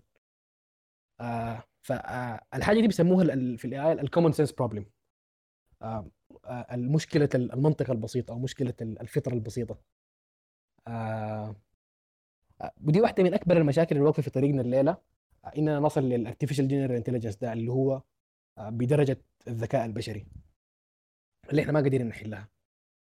آه، اغلب نماذج الذكاء الآلي أو الذكاء الصناعي اللي قاعدة الليلة عبارة عن عن عن يعني نماذج كبيرة زي ما ورينا لكم قبل شوية ال GPT 3 ده بتاخذ data كثيره وبتحاول تلقى الرابط المنطقية بيناتها بتح... مش الرابط المنطقية تع- تحاول تلقى الأنماط اللي قاعدة فيها وبتتبعها وبتعيد إنتاجها بالبساطة دي. لكن ما فيها ربط منطقي فعلي بين الأفكار ما فيها تفكير منطقي ما فيها common sense ال common sense مشكلته انه إنه نحن ما بنقدر نعلم الآلة انها تتعلمه ما بنقدر ناخذ ناخذ نموذج شامل آه، أو أو نمط معين ممكن تتبعه عشان آه، تحل المشكلة دي. مثلا آه، لو سألنا سؤال قلنا هل جورج واشنطن كان عنده هاتف نقال cellphone؟ لو لو مشيتوا فتحتوا جوجل كتبت السؤال ده هتلقوا الجواب هتلقوا إنه ما عنده. فال GPT 3 اللي قلناه قبل ده النموذج اللي الفوق ده هيجاوب لك على السؤال ده. لكن لو غيرته شوية قلت له هل جورج واشنطن كان عنده iPad؟ لو فتشت في جوجل ما حتلقوا إجابة للسؤال ده وحيجوط GPT 3 ده ذاته حيجوط آه، ليش شنو؟ لأنه ما قادر يربط بين الأفكار. يعني آه، ال- ال- المشكلة إنه إنت لازم تنتبه إنه إنت محتاج تعرف جورج واشنطن مات 200 مات في القرن ال 18 أظن. وال- والتلفونات اخترعوها في في التلفونات النقاله يعني اخترعوها في القرن ال- اخترعوا اخترعوها في التسعينات بتاعت القرن اللي فات. يعني قبل 30 سنة تقريبا. انت محتاج تعرف كمان. ما محتاج انه يستنتجها بطريقة مختلفة تماما. والاستنتاج ده ما عنده قاعدة واحدة ما عنده طريقة معينة ثابتة نحن ممكن ممكن آه، ننمذجها أو نعلمها للذكاء الصناعي أو نخت لها قانون. عشان كده في ناس كتار آه، في في المجال بتاع الذكاء الصناعي بيقولوا إنه فكرة ال common sense أو الاستنتاج المنطقي دي عشان نصل لها نحن محتاجين يكون عندنا وعي. الذكاء الصناعي لازم يكون عنده وعي عشان يقدر آه، يفكر بشكل منطقي وباستنتاجات منطقية ويكون عنده ربط منطقي ويكون عنده common sense زي اللي عند شافع عمره سبعة ولا ثمانية سنين. آه ليش شنو؟ لأنه موضوع الاستنتاج المنطقي ده عملية يعني متعددة الخطوات. أنت محتاج يكون عندك وعي عن السياق اللي أنت قاعد تتكلم عنه. تكون واعي إنه آه إن إن إنك إنك لازم ترجع. لأعمارهم انه زول ده مات 200 وده التليفون اخترعوه 200 بعد تلقى الرابط المنطقي بتاع إنه بما إنه توفى قبل 150 سنة ولا 200 سنة أكيد ما حيكون لحق عصر التليفونات فأكيد ما حيكون عنده تليفون. فانت إنت محتاج تكون واعي لل- لل- للحاجات دي كلها وتقدر تلقى الروابط المنطقية بين ال... بين ال... ال- الحاجات دي. تلقاها براك. آه المنطق الرياضي اللي قبل كان بيتكلم عنه مهتدي. ده حاجة جامدة. حاجة محتاج يكون عندك ستراكشر ثابت. إنه يكون عندك A المتغير A و B والعلاقة بيناتهم تكون واضحة. ومحددة مسبقا عشان تقدر تشتغل بها. لكن هنا هنا أنت محتاج تلقى الرابط المنطقية. وانت تحدد المتغيرات شنو وانت تعرف تفتش وين. آه، تفتش في أعمارهم ولا تفتش آه، في في ياتوا حاجة بيناتهم. آه، فالموضوع أصعب. عشان كده بيقولوا إنه محتاج وعي. طبعا دي نظرية إنه محتاج وعي. هل محتاج وعي ولا لا؟ حن... حنعرف يعني في السنين القادمة أو قد لا نعرف ابدا. طيب آه... الوعي ده بعد ذاك فيه مشاكل تانية. الوعي ده هو أصلا شنو؟ آه... جاي من وين؟ شكله كيف؟ يعني الفلاسفة والدكاترة ومؤخرا آه... ناس ناس علوم الأعصاب ال neuroscience وناس ال cognitive sciences العلوم الإدراكية و recently شديد ناس الذكاء الصناعي. بيسالوا قاعدين يسألوا السؤال ده وما في زول عنده إجابة قاطعة في الموضوع ده الوعي هو شنو؟ آه، فلو تخطينا نقطة الوعي ده هو شنو؟ قلنا يا أخي الوعي ده حاجة قاعدة في البشر. تمام؟ الوعي ده حاجة قاعدة في البشر. آه، في الدماغ البشري. هل إحنا حنقدر ناخذ الدماغ البشري ده ونعمل له نمذجة أو محاكاة؟ فبالتالي نقدر النمذجة بتاعتنا دي لو كانت شبيهة جدا بالدماغ البشري حيكون عندها وعي ولا لا؟ آه، في واحد حبيبنا كده آه، اسمه روجر بنروز. روجر بنروز ده آه، فيزيائي ورياضي وفيلسوف وحائز على جائزة نوبل في الفيزياء. آه، قبل 30 سنة تقريبا كتب كتب ثيسس الثيسس بتاعته إنه آه، الدماغ البشري آه، الوعي بتاعه ده جاي من من تفاعلات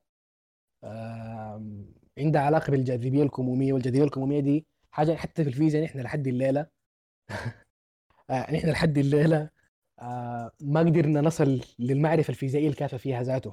ب- بنلقاها في singularities في ال بي في اللحظة بتاعت ال Big Bang في الثقوب السوداء في النجوم النيوترونية في ما عارف إيه. آه، وبعد ذاك يعني بيتكلم كلام كثير والخلاصة بتاعت كلامه إنه نحن ما حنقدر نمزج ال- ال- الدماغ البشري بدرجة كافية تنتج لنا الوعي. آه، لأنه الحاجات دي أصلا خارج إطار مقدرتنا آه، ال- ال- ال- المادية إننا نعمل الحاجات دي. ما بنقدر نمثل في الكون المنظور ده basically لكن كلامه ده طبعا يعني أشبه بضرب من الخيال. آه لأنه المنطق البسيط والواقع وال, وال, وال خاصة الأبحاث الحديثة في في علوم الأعصاب في ال neuroscience آه يعني بي suggest otherwise بتقترح إنه الموضوع ده ما ما ما, ما بالصعوبة دي. اشمعنى يعني ادمغتنا تكون مرتبطة بحاجات قاعدة في آه، في الثقوب السوداء وفي ال Big Bang وفي النجوم ليه ليه يعني؟ الموضوع ما ما بالتعقيد ده يعني.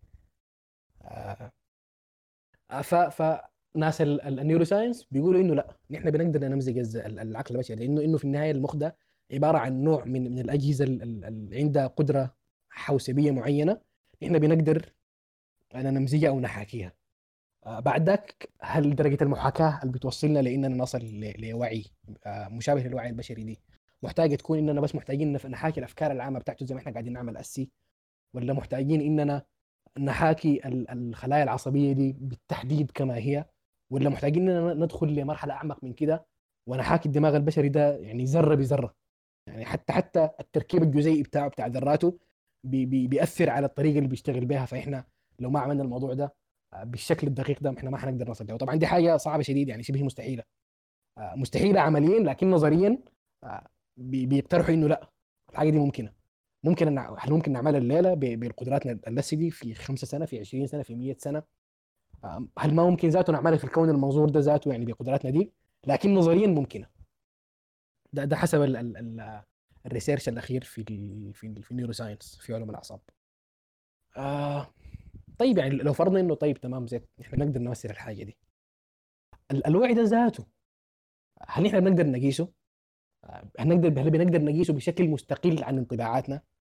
زي ما نحن مثلا لما تيجي تقيس الحرارة بتحط الثرمومتر بيقول لك والله دي درجة حرارتها 27 درجة مئوية. والقياس ده قياس لا لبس فيه. يعني ما حيجوا اثنين بثرمومترين مختلفين. واحد كهربائي واحد بالزئبق حيقول لك لا مختلفة.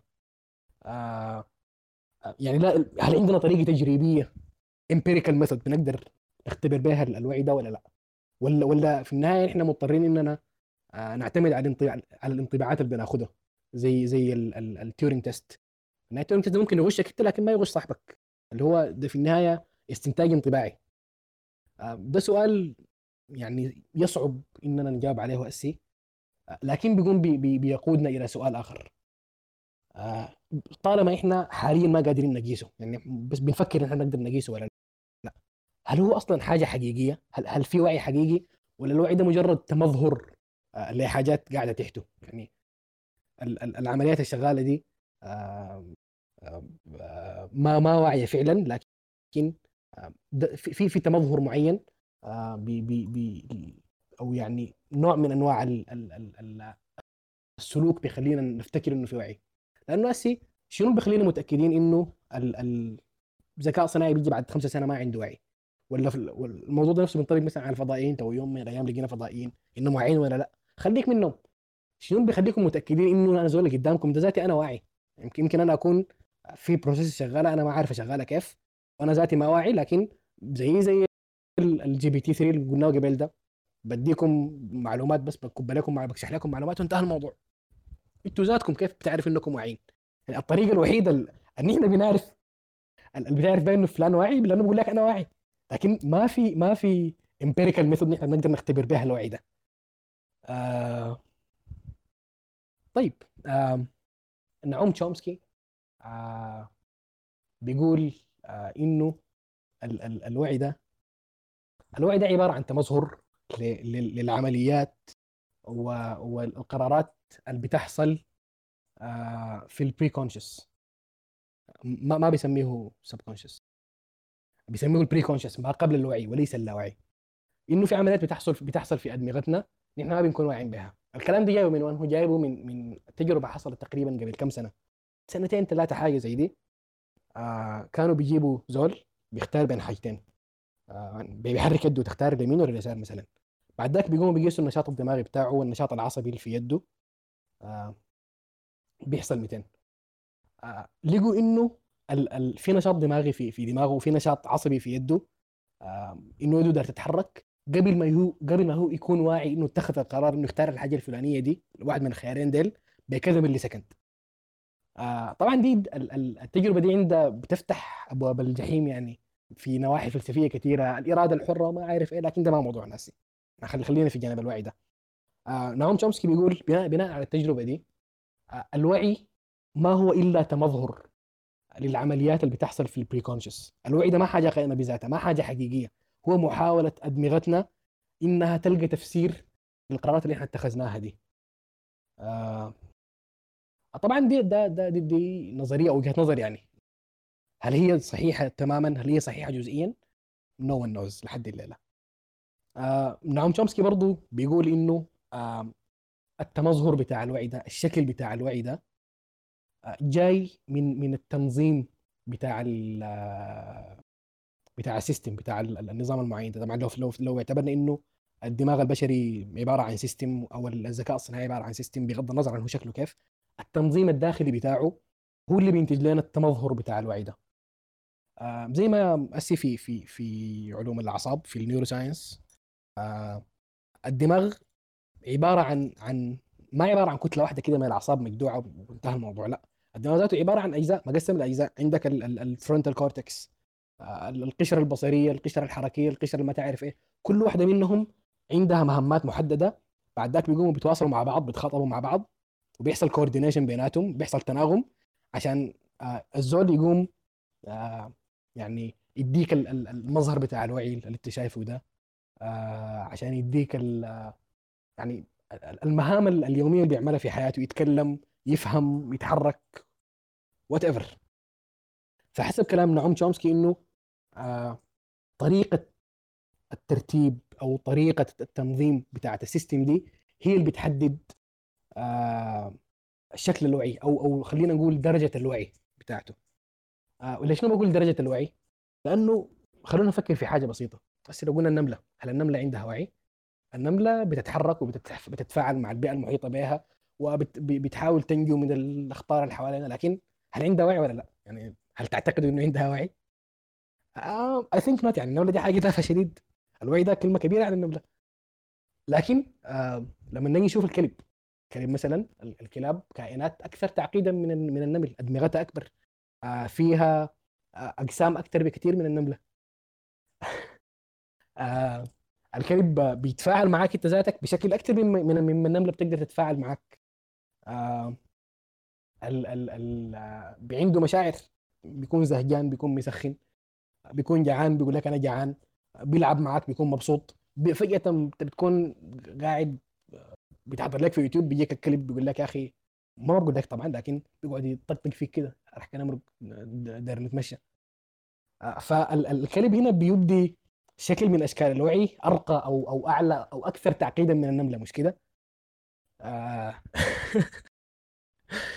آه. بعد ذاك ال- ال- أعلى مستوى من مستويات الوعي اللي إحنا شايفينها كبشر اللي هو الوعي البشري بتاعنا ده. بعد ذاك ال- الوعي البشري ده ذاته آه، أفتكر إنه ما وعي كامل وعي جزئي. لأنه لما لما أنت تشوف إنه آه، لأنه أنت كبشر الليلة قد تكون واعي بمحيطك قد تكون واعي بموقع جسمك في الفراغ قد تكون واعي بأفكارك الداخلية. لكن مثلا إنت ما واعي مثلا ب- بنبضة قلبك ولا ب- بحركة التنفس بتاعتك. لحد ما تركز فيها بعد ذاك بتلقى اوه أنا قاعد اتنفس لا حول أنا لازم آه، اظبط تنفسي ده. أنا لو لو وقفت تركيز أنا ح- هختنق وحموت. آه، أو مثلا بحركة الهضم اللي شغالة في أمعائك. أنت ما بتكون واعي بها لحد ما يوم من الأيام يجيك مغص حتى ال ال ال ال الشعور ده أو الوعي بحركة أمعائك دي تطفو إلى ال- إلى الوعي بتاعك. لو لو فكرنا بالوعي يعني باعتبار إنه زي ما قالنا عم تشومسكي طبقة كده بسيطة بتحاول تفسر آه، ال- العمليات في في في أدمغتنا يعني. آم، بعد ذاك حتى حتى مشاعرنا يعني أو حتى ال- الحياة اللي إحنا بنعيشها نحن ما بنكون مدركين لها تماما يعني. ممكن الواحد فينا يكون قلقان ولا مقلق ولا ما قادر ينوم ولا حلم ولا حلم له حلم غريب لكن ما قادر يفسره ما واعي تماما بكل حاجة حاصلة في في دماغه. ممكن أنت الليلة تكون بتحب حاجة معينة بتحب والله تأكل آه، فطيرة التفاح لكن أنت ما عارف أنت أنت ما عندك وعي مباشر أنت بتحب تأكل فطيرة التفاح ليه؟ أنت طلعت بتحب تأكلها لأنه ضقتها وانت شافع عمرك سنتين أمك كانت بتأكلك ليه لما أنت بتحاول تمضغ تتعلم المضغ. آه، فحتى وعينا البشري وعي محدود نسبيا يعني. آه، لكنه لا يزال أرقى مستوى إحنا شايفينه في الطبيعة. آه وأنا أنا بميل صراحة لفكره إنه الوعي عبارة عن درجات أكثر من كونه إنه يا إما في وعي أو إنه ما في وعي. آه بعد ذاك الاسئله طرحناها قبل بتاعت إنه هل الوعي مرتبط بالضرورة آه بالتفكير المنطقي ولا لا آه بالاستنتاج المنطقي ولا لا. دي برضو يعني أسئلة ما ما حنقدر نجاوبها الليلة آه نستنى المستقبل يعني. حيشوف حيجاوب لنا ولا لا. ويعني نتمنى إنه يقدر يجاوب الأسئلة دي آه في حياتنا. آه ختاما الذكاء الصناعي وعلوم الأعصاب ال- اللي هي ال neuroscience وال cognitive sciences اللي هي العلوم الإدراكية مرتبطين ببعض ارتباط شديد يعني آه، بما إنه آه، النماذج بتاعت الذكاء الصناعي ال- الاكثر تطورا الليلة اللي هي الشبكات العصبية الصناعية دي أصلا مستوحاة ومستلهمة آه، من من الدماغ البشري من الدماغ البيولوجي. يعني هي عبارة عن محاولة نمذجة أو محاكاة للدماغ ده. آه، فالتطورات في في علوم الأعصاب الليلة في ال researches بتاعتهم آه، يعني بتدفع الذكاء الصناعي قدما. وكذلك الت- التطورات في الذكاء الصناعي بتدفع ال- ال- الأبحاث بتاعت علوم الأعصاب قدما. آه، من ناحية إنه ناس علوم الأعصاب مثلا ما بيقدروا الليلة يم- يمسكوا دماغ البشر ويخشوا في التفاصيل بتاعته أو حتى دماغ الحيوان ادمغه الحيوانات يعني. عشان نطلع من من المشكلة ال- عشان يحاولوا يعملوا ال experiments بتاعتهم في الحاجات دي ويشوفوا كيف بيشتغل ويقارنوها بعد ذاك يقارنوا نتائجها آه، بنتائج الأدمغة البيولوجية آه، في حين إنه عندهم قدرة إنهم يشوفوا التفاصيل الدقيقة بتاعت ال internal dynamics بتاعتها. آه، ف في السنين الجاية دي يعني ال- ال- ال- اللي بيصل فيهم أول لتفسير لمعضلة الوعي دي أو أو يعني مقاربة لها على الأقل. الثاني حيلحقوا بشكل قريب يعني غالبا. آه، يعني هذا ما لدينا وشكرا جميلا وشكرا جميلا جزيلا على الاستماع. بعد ده لو عندكم مداخلات أو أي حاجة تفضلوا. هاي يا شباب كيفكم؟ أهلا. آه، أول شيء أبدعتوا بجد يعني شكرا. آه، ابتداء من المقدمة مهتدي آه، وعبد الرحمن وكلكم بجد يعني كلامكم كان كويس شديد. وكان interesting وما كان ممل نهائي صراحة. فأنا كان عندي سؤال. آه، هو مش سؤال يعني هو ك يعني آه، كان في مقابلة زي 2018 مع روبوت اسمه صوفيا لو سمعتوا بالحاجة دي. سمعتوا بها أو سمعتوها أو شفتوها أو حاجة بالشكل كده. أيوة فأنا بتذكر لما كان قريت عنها وإنه هي ذكاء صناعي ومصممة وكان في حتى ناس بتقول إنها هي خطر على البشرية لأنه بقت بتفكر لدرجة رهيبة شديد آه فكان لما عبد الرحمن يتكلم عن إنه في آه، روبوتات مصممة إنها تكون آه بتعمل حاجة واحدة أو في واحدين بيكونوا يعني level بعيد في التفكير. هل الروبوت حق صوفيا ده نفس الشيء؟ أو هل يعني هم صمموها لدرجة إنها تكون في مستوى وعي عالي؟ وهل بيقدروا يتحكموا في الحاجة دي تاني ولا لأ؟ يعني هل هي بتكون وصلت مستوى وعي معين إنها هي ترفض أو يعني تقدر تفكر زيها؟ يعني وصلت للل level البعيد ده ولا لأ؟ وهل هي فعلا dangerous لأنه وصلت يعني لو وصلت ل level بعيد من التفكير في الحاجة دي ولا لأ؟ طيب آه، قبال كده قبال آه، ما ترد على مزاري عبد الرحمن أنا ذاتي أزيد على الهناي بتاع ده. آه، صوفيا هي مش برضو مش بس آه، chatbot بيتكلموا كده. كان أدوها الجنسية السعودية.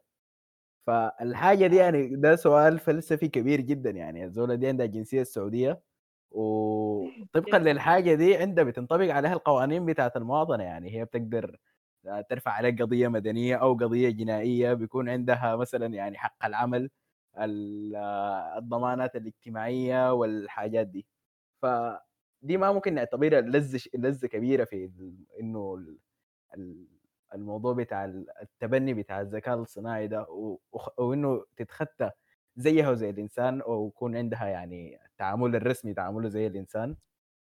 والله يا جماعة آه دي دي hype ساي ده كلام فارغ ساي صوفيا دي زيها زي سيري ما في أي فرق إلا هم عملوا لها مهارة كده بتخليها تعمل لها تعبيرات وش وبتاع وهناي وبتاع. مصممة إنها تتأقلم إنها تعيش مع الإنسان. ده آه كلام كلام فارغ ساي ده كله كلام فارغ ساي عبدو عبدو ما بالمناسبة. سيري للدرجة دي من الرهبة. الحاجة يا عبدو سيري وركبوا لها ركبوا لها وش. يا يا عبدو البتاع دي ما بتفاد يعني. اظهار المشاعر والحاجة دي. ده جزء مهم شديد يعني من التمظ... المظاهر بتاعت الذكاء. آه سيري ركبوا لها وش. لكن عموما عموما آم، أكـ يعني آه، أحسن نموذج بتاع الذكاء الصناعي عندنا قاعد الليلة اللي هو ال GPT 3 ده. وال GPT 3 ذاته بالمناسبة ال CEO بتاع بتاع دي بي آي ده ذاته. آه، كان كاتب تويتر قال يا جماعة ما تدوا الموضوع ده أكبر من حجمه. الموضوع صحيح ظابط وبتاع لكن ما للدرجة دي يعني. إحنا وين وال general AI وين والوعي وين؟ يعني لحد الليلة ما في GP, GPT 3 ذاته اللي هو أكثر the most advanced AI ever ما قادر يعدي ال Turing test خليك من ال tests الثانية آه فنحن لسه بعيدين جدا من موضوع إنه تقول لي والله في وعي ولا آه الخطر علينا ولا بتاع. لسه لسه نحن بعيدين شديد مش بعيدين ساي. مع إنه والله آه قبال قبال آه يونيو 2020 قبال GPT 3 ده ما يطلع. يعني ال community بتاع الذكاء الصناعي كانوا نوعا ما متشائمين نسبيا يعني إنه إحنا حنصل لل ال artificial general intelligence ده ولا لا؟ وحنصل له قريب ولا لا؟ بنقدر ولا ما بنقدر؟ بعد ال GPT 3 ده ما طلع يعني إنه إنه بأنك تكبر حجم الدماغ بتاعه ده وتزيد ال data بيتحسن بشكل خرافي. قالوا أوه إحنا الموضوع ده يمكن أحسن يعني آه، أحسن مما كنا نتوقع يعني أداهم شوية أمل كده. لكن لسه لسه نحن بعيدين شديد مش بعيدين ساهل إحنا المشاكل يعني أنا أنا ناقشت مشكلة واحدة بس قبل اللي هي المشكلة بتاعت الكومن سنس دي. إن إنه ما بيقدر يفكر بشكل منطقي ما بيقدر يربط الأفكار ما بيقدر حتى آه يعني يمنطق أفكار بسيطة جدا. شافع عمره ستة سنة بيقدر يفهمها لك ولا خمسة سنة. بتقول لك وراك في عيون؟ بيقول لك ما عندي ما في ما في عيون يعني. آه ودي دي مشكلة واحدة من مشاكل كثيره المشاكل كثيره شديد. آه فلسه لسه الطريق طويل شديد يعني. ما ما موضوع إنه الوعي وبتاع ده ما ما منه خوف اتليست للمستقبل المنظور يعني 10 20 30 سنة. والله عبد أنا ما أعرف أنت ليه مستهين شديد بالفكرة بتاعت إظهار المشاعر دي. يعني دي من أكثر الحاجات المعقدة اللي ممكن يعني لا لا لا لا بالمناسبة بالمناسبة إظهار المشاعر ده صحيح زمان يعني آه الفكرة السائدة إنه إظهار المشاعر أصعب من أصعب المشاكل. والناس لما تيجي تناقش النقاشات الفلسفية في ال AI بيقول لك هل ال AI حيقدر حتكون عنده مشاعر؟ هل حيقدر يفهم المشاعر وما تعرف إيه؟ لكن فعليا in practice دي واحدة من المشاكل اللي إحنا already تقريبا يعني مشينا خطوات كبيرة جدا في حلها. ما مشكلة ذاته الناس بيلتفتوا لها أصلا يعني في ال AI communities فموضوع المشاعر ده ما ما حاجة فارقة أصلا. موضوع المشاعر أنت في النهاية محتاج إنك آه، يعني to detect certain patterns محتاج إنك تتعرف على أنماط معينة اجتماعية الناس آه، بيظهروها لما تكون عندهم مشاعر معينة. تلتقطهم يعني تتعرف عليهم سواء من ناحية صورة أو من ناحية نبرة صوت أو whatever وخلاص يعني. بتقدر تعرف مشاعرهم شنو. بعد ذاك هل هل الروبوت عنده مشاعر ولا لا؟ ده نفس السؤال بتاع هل الروبوت يفكر ولا لا؟ هل الروبوت عنده وعي ولا لا؟ هو في النهاية ال ال ال ال ال يا مهتدي موضوع تمظهر الوعي ده نفس موضوع تمظهر المشاعر. انت ممكن تمشي لعزة وتعمل روحك فيها حزين كده وبتاع. انت ما عندك مشاعر حقيقية زول ما بتعرفه ذاته لكن تعمل فيها حزين وبتاع ومتعاطف مع الناس ديل وبتاع. انت بتظهر مشاعر لكن ما عندك مشاعر فعلية. ما يلا يا عبدو اللي انت بتتكلم عنه انه التكوين بتاع المشاعر بصورة حقيقية. لكن ابداع المشاعر ده وإنك يعني الكمبيوتر ذاته يتعلم الفكرة بتاعت إبداع المشاعر دي. يعني واحد مهاره أنا ما أعرفك أنت مستهين بها يعني والله أنا شايفها حاجة معقدة جدا لا لا لا. وال... لا لا لا دي يعني حسب اللي أنا عارفه ابدا ابدا. ما معقده ولا بالعكس. لو عينت في السبيكترم بتاع التفكير بتلقاه من الحاجات اللي قاعدة فوق فوق خالص يعني من ال من ال functionalities المعقدة خالص. دي دي دي في النظرة ال ال ال map بتاعت ال AI النظرة بتاعت الناس السيكولوجي يمكن. لكن في ال AI it's an easy problem نسبيا. ده كان كدي خلاص. طبعا البتاع بتاع الصوفية ده لما نيجي نعرف الحقيقة من ناحية practical أنت عمله كيف الموديل اللي شغال بيه والحياة اللي شغاله بها الحياة دي يعني less complicated وأقل أقل وأقل تعقيدا من من ال GPT 3 يتكلم عنها عبد الرحمن ومن حاجات ثانية كثيره بس الفكرة إنه يا هو أنت الحاجة دي اخدتها لك في شكل بتاع روبوت يهص الهناية دي وحاجة بتاع text to speech بس حولت الكلام اللي قاعد حولته لكلام. مسموع يعني يتقال وحاجة like حاجة شوية بتاعت حركات بتاعت عين شنو شنو شنو ممكن عادي يتكلمها الروبوت في مراقبة الناس يعني مراقبة كلام الناس بس وريني والله الزول ده لما كان بيتكلم في نظرة بتاعت حزن كان شكل وشه عامل كده لما كان بيتكلم في نظرة بتاعت فرح كان شكل وشه عامل كده لما كان كده كده كده بس بتدي الحاجة يعني بشو- بصورة بتاعت ال AI ال classic اللي قلنا زمان ممكن يتعلم كيف يبدي مشاعر لكن إحنا الفكرة بنتكلم عنها عن حقيقة, حقيقة المشاعر ده وحقيقة الوعي وحقيقة التفكير بتاعه هل هو حقيقي ولا هل هو يعني بس إظهار لشيء أو هو يعني بيظهر حاجة معينة؟ وأكثر منها هل هو يعني عارف أصلا الحاجة دي هي شنو؟ هل هو فاهم المعنى الحقيقي لل- للمشاعر دي؟ هل إحنا أصلا فاهمين الاوريجن بتاع ما ده السؤال اللي اتقال ذاته في زي ما قال عبد الرحمن في موضوع الوعي. أنت عشان تعرف تكوين المشاعر هاي هل هي مهمة؟ لك أصلا ذاته بعدين ده السؤال فإذا مهمة؟ هل هو يكون مكون مشاعر حقيقية؟ وكده وكده وكده إذا كان يعني هسه بجهد يعني ما كثير شديد أنت ممكن تصل ل بيبدي لك مشاعر حقيقية. يعني بت- بتتخدع بأنها هي حقيقية والحاجة دي تمشي فيك. فهل هل هل من الأهمية بالنسبة لنا هنا إنه نحن نخليه يعمل وعي حقيقي ومشاعر حقيقية وكده؟ زي ما زي ما اتذكر زي ما ذكر آه، في النصية إنه يعني حكاية إن إحنا نسعى لموضوع موضوع الوعي بتاع بتاع الآلة الحية دي بتدخلنا في مشاكل زيادة. أنت لما تودي الحياة دي بت- بتدخل نفسك في أمور زيادة شديد يعني. حاجات بتاعت حاجات عندها علاقة بال بزي ما قال الإثكس بتاعتها حاجات بحقوقها حاجات كثيرة زي دي. دي دي دي دي أظن الناس اللي حضروا السورد بيكون عندهم يعني نظرة كويسة للحاجة دي لأنه واحد من ال... من المفسرات الناقصة الفكرة دي بتاعت بتاعت ما بعد الوعي أنت الحقوق بتاعت الآلة دي هي شنو كده وكده وكده. ففي ففي ما يخص صوفيا الحاجة دي هي that special وكده وما حاجة مخيفة شديدة أو هنا شديد لكن يبقى السؤال إنه ما بعد ذلك الناس حست في سعيها للوعي ده هل السعي ده سعي منطقي؟ هل السعي ده سعي حميد وكده؟ فدي أسئلة أظن more interesting يعني. بعدين صوفيا ذاتها يعني ال- الحاجة اللي مخلية الهايب حوالينا كبير إنه زي الفكرة اللي قلناها قبل بتاعت إنه ال- الالايزا ال ال AI مو ال- البرنامج ثاني ما اي ذاته اللي بيغشك بانه إنه طبيب نفسي.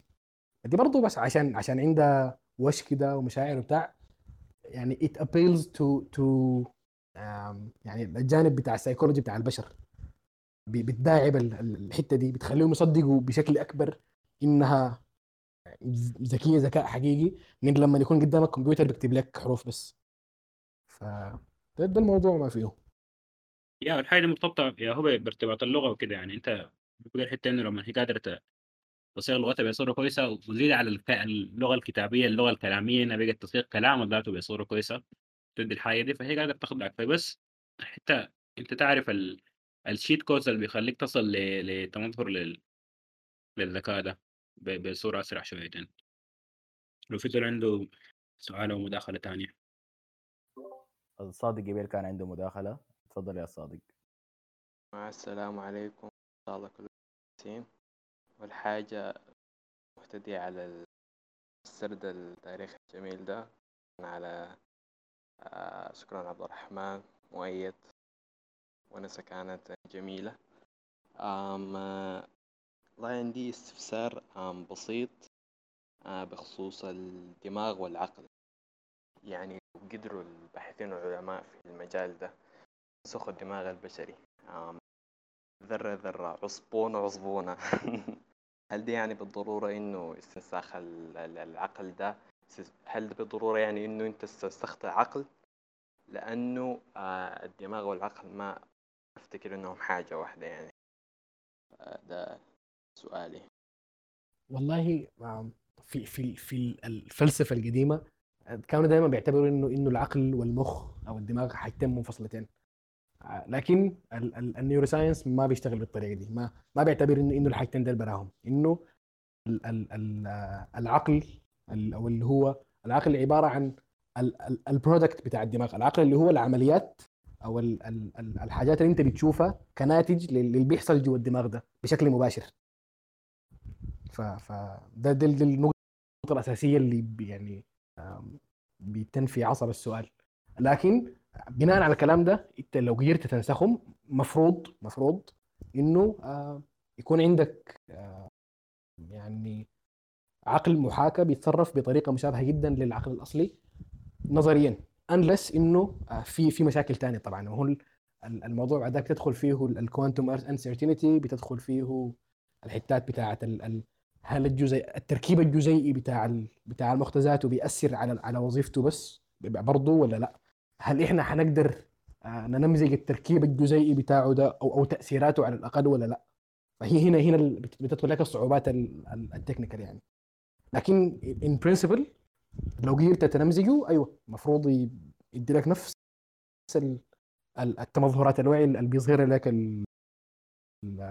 الإنسان العاقل نسخت مخه ده بغض النظر عن هو حقيقي ولا لا ده موضوع مختلف آه مستر سيكر كان عنده سؤال اتفضل آه داير اعرف البشريه حتستفيد شنو أصلا من انه البني آدم الاله دي يكون واعيه يعني فائده شنو كده مو حتدخلنا في جهجها في حقوق بعد ذاك حتقوم في منظمات بتاع حقوق حق حقوق الاليات وال يعني تعامل زيها زي البشر واكيد الجهجه دي كلها يعني أنا داير أفهم الفائده شنو يعني ليه العلماء عاملين كده؟ في النهاية مجرد ترف فكر يعني عاملين.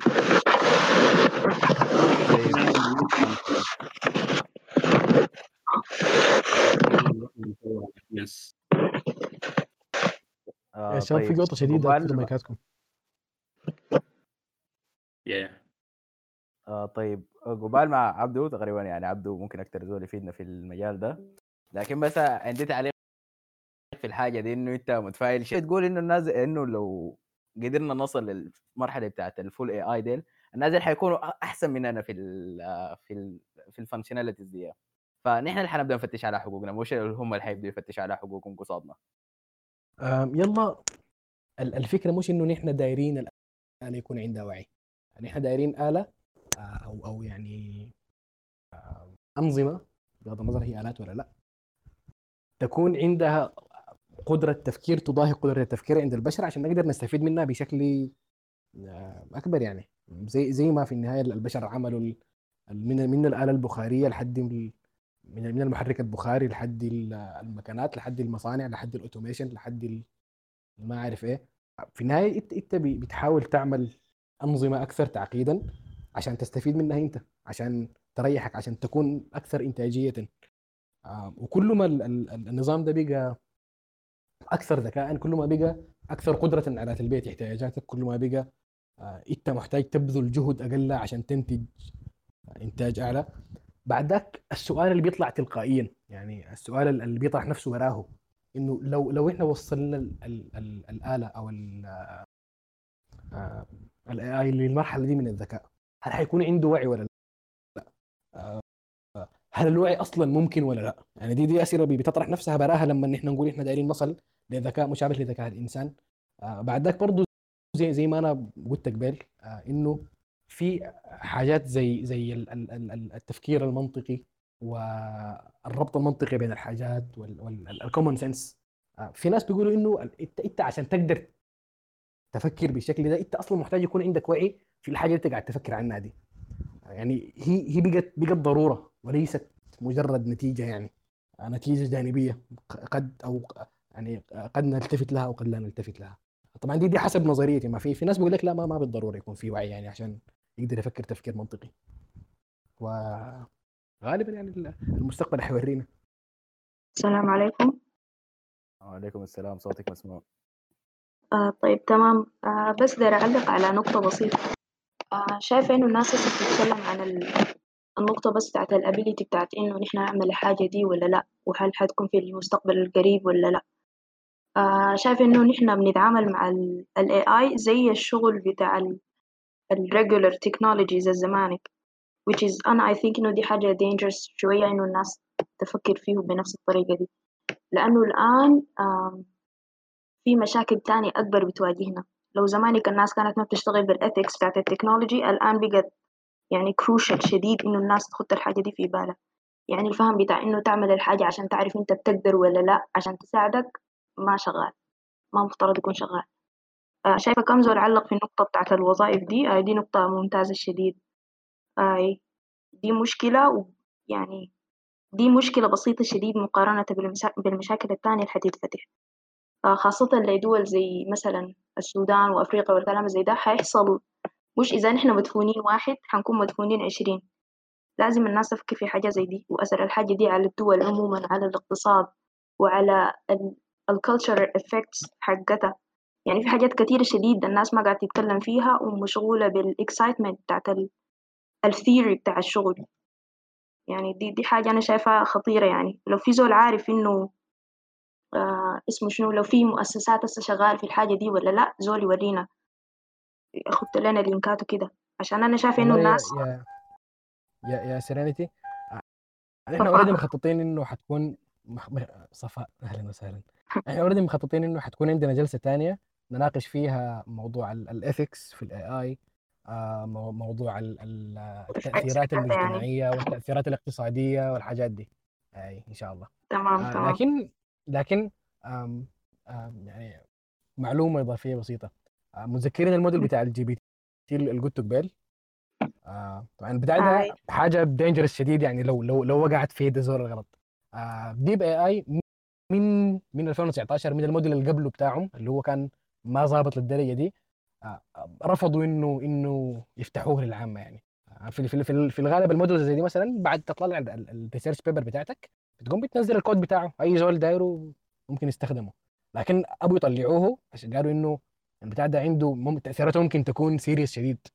وفعلا في ال- ال- ال GANs دي برضه أول ما طلعت ال GANs اللي هي ال neural networks اللي اللي بتعمل لك ال deep fake ال- ال- الفيديوهات ال fake والأصوات ال fake والحاجات دي. برضه أول ما طلعت آه، كان ولا يزال في فيديوهات آه، في فيديوهات fake كثيره شديد آه، يعني harmful بالنسبة لناس كتار. سواء في الميديا من ناحية إعلام يعني اعلام يعني fake news ولا حتى من ناحية إنه تستقصد زول معين تضره بحاجة معينة يعني.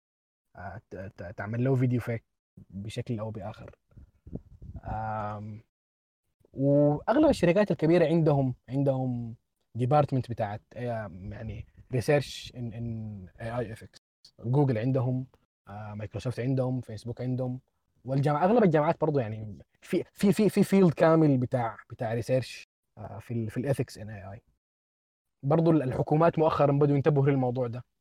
آه، بدأ يحصل يعني نقاش جاد آه، في في في الأوساط بتاعة المشرعين إنه كيف نحن ممكن ناخذ أنظمة لل AI وبالمناسبة آه، أعتقد واحد من من من أفضل الأمثلة لل- للموضوع ده موضوع ال self-driving cars في أمريكا أظن أنا ما متأكد.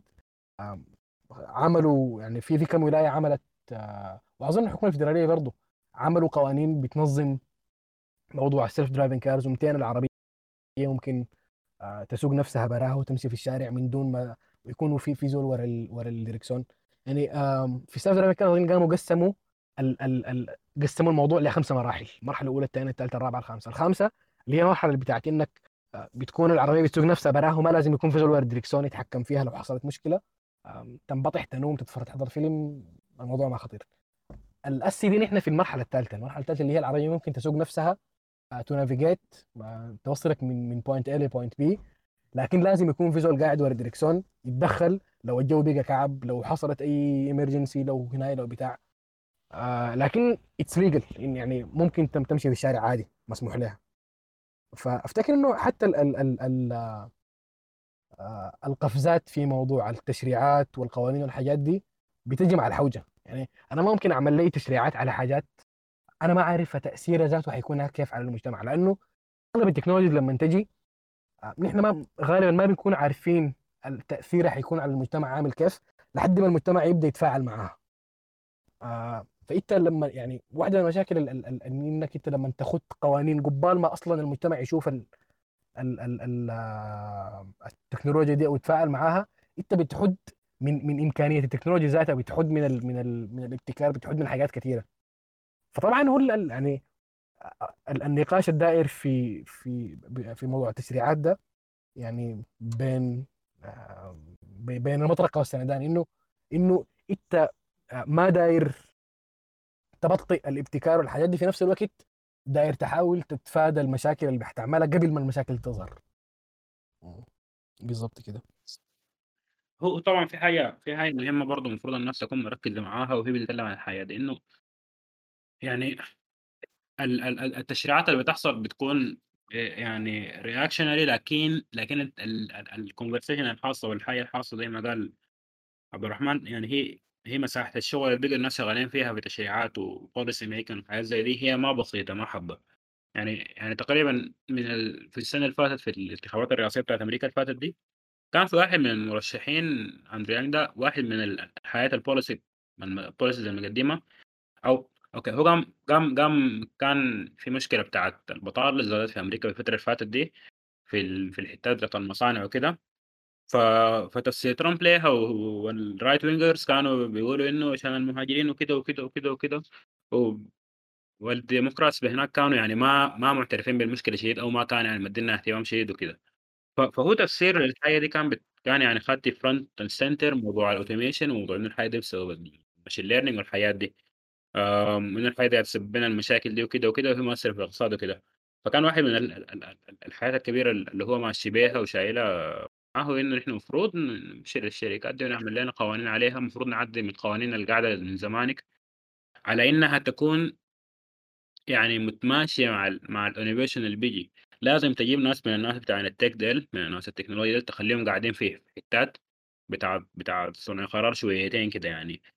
أم، لازم لازم الحاجة دي تكون تكون يعني دائما أنت خدت الحاجة دي في اعتبارك كنت على إنه والله خلاص أنا هعمل لك قرار بمنع الحاجة دي. وكده خلاص الموضوع يقف no no no no no الحاجة دي ما بتشتغل. الحاجة دي في في أقل الحاجات التكنولوجية مثلا الموضوع التوصيل بتاع أمازون ال online shopping ده مثلا دي حاجة هي ما ما بخطورة ال AI وكده لكن سببت مشاكل مثلا في الاقتصاد بصورة كبيرة مس- مشاكل بتاع فقدان وظائف أنا ممكن ممكن يعني إحنا لو عندنا الأرقام نشوفها موازية ل- ليه أو يعني أثر أكبر على ال على ال على الشركات الصغيرة وكده يعني. ف- فال- فالفكرة إنه إحنا ما ما ناخد نظرة تشاؤمية ضد ال AI وكده. لكن لكن لكن شنو؟ ناخد أيوه نظرة بتاعت انفتاح إن إحنا دايرين الت التطور ده ييجي لكن التطور ييجي ب ب بيكون عندنا يعني يد بتاعت بتاعت بتاعت تعديل على على حياتنا على إنها تكون تعمل له limiting وكده.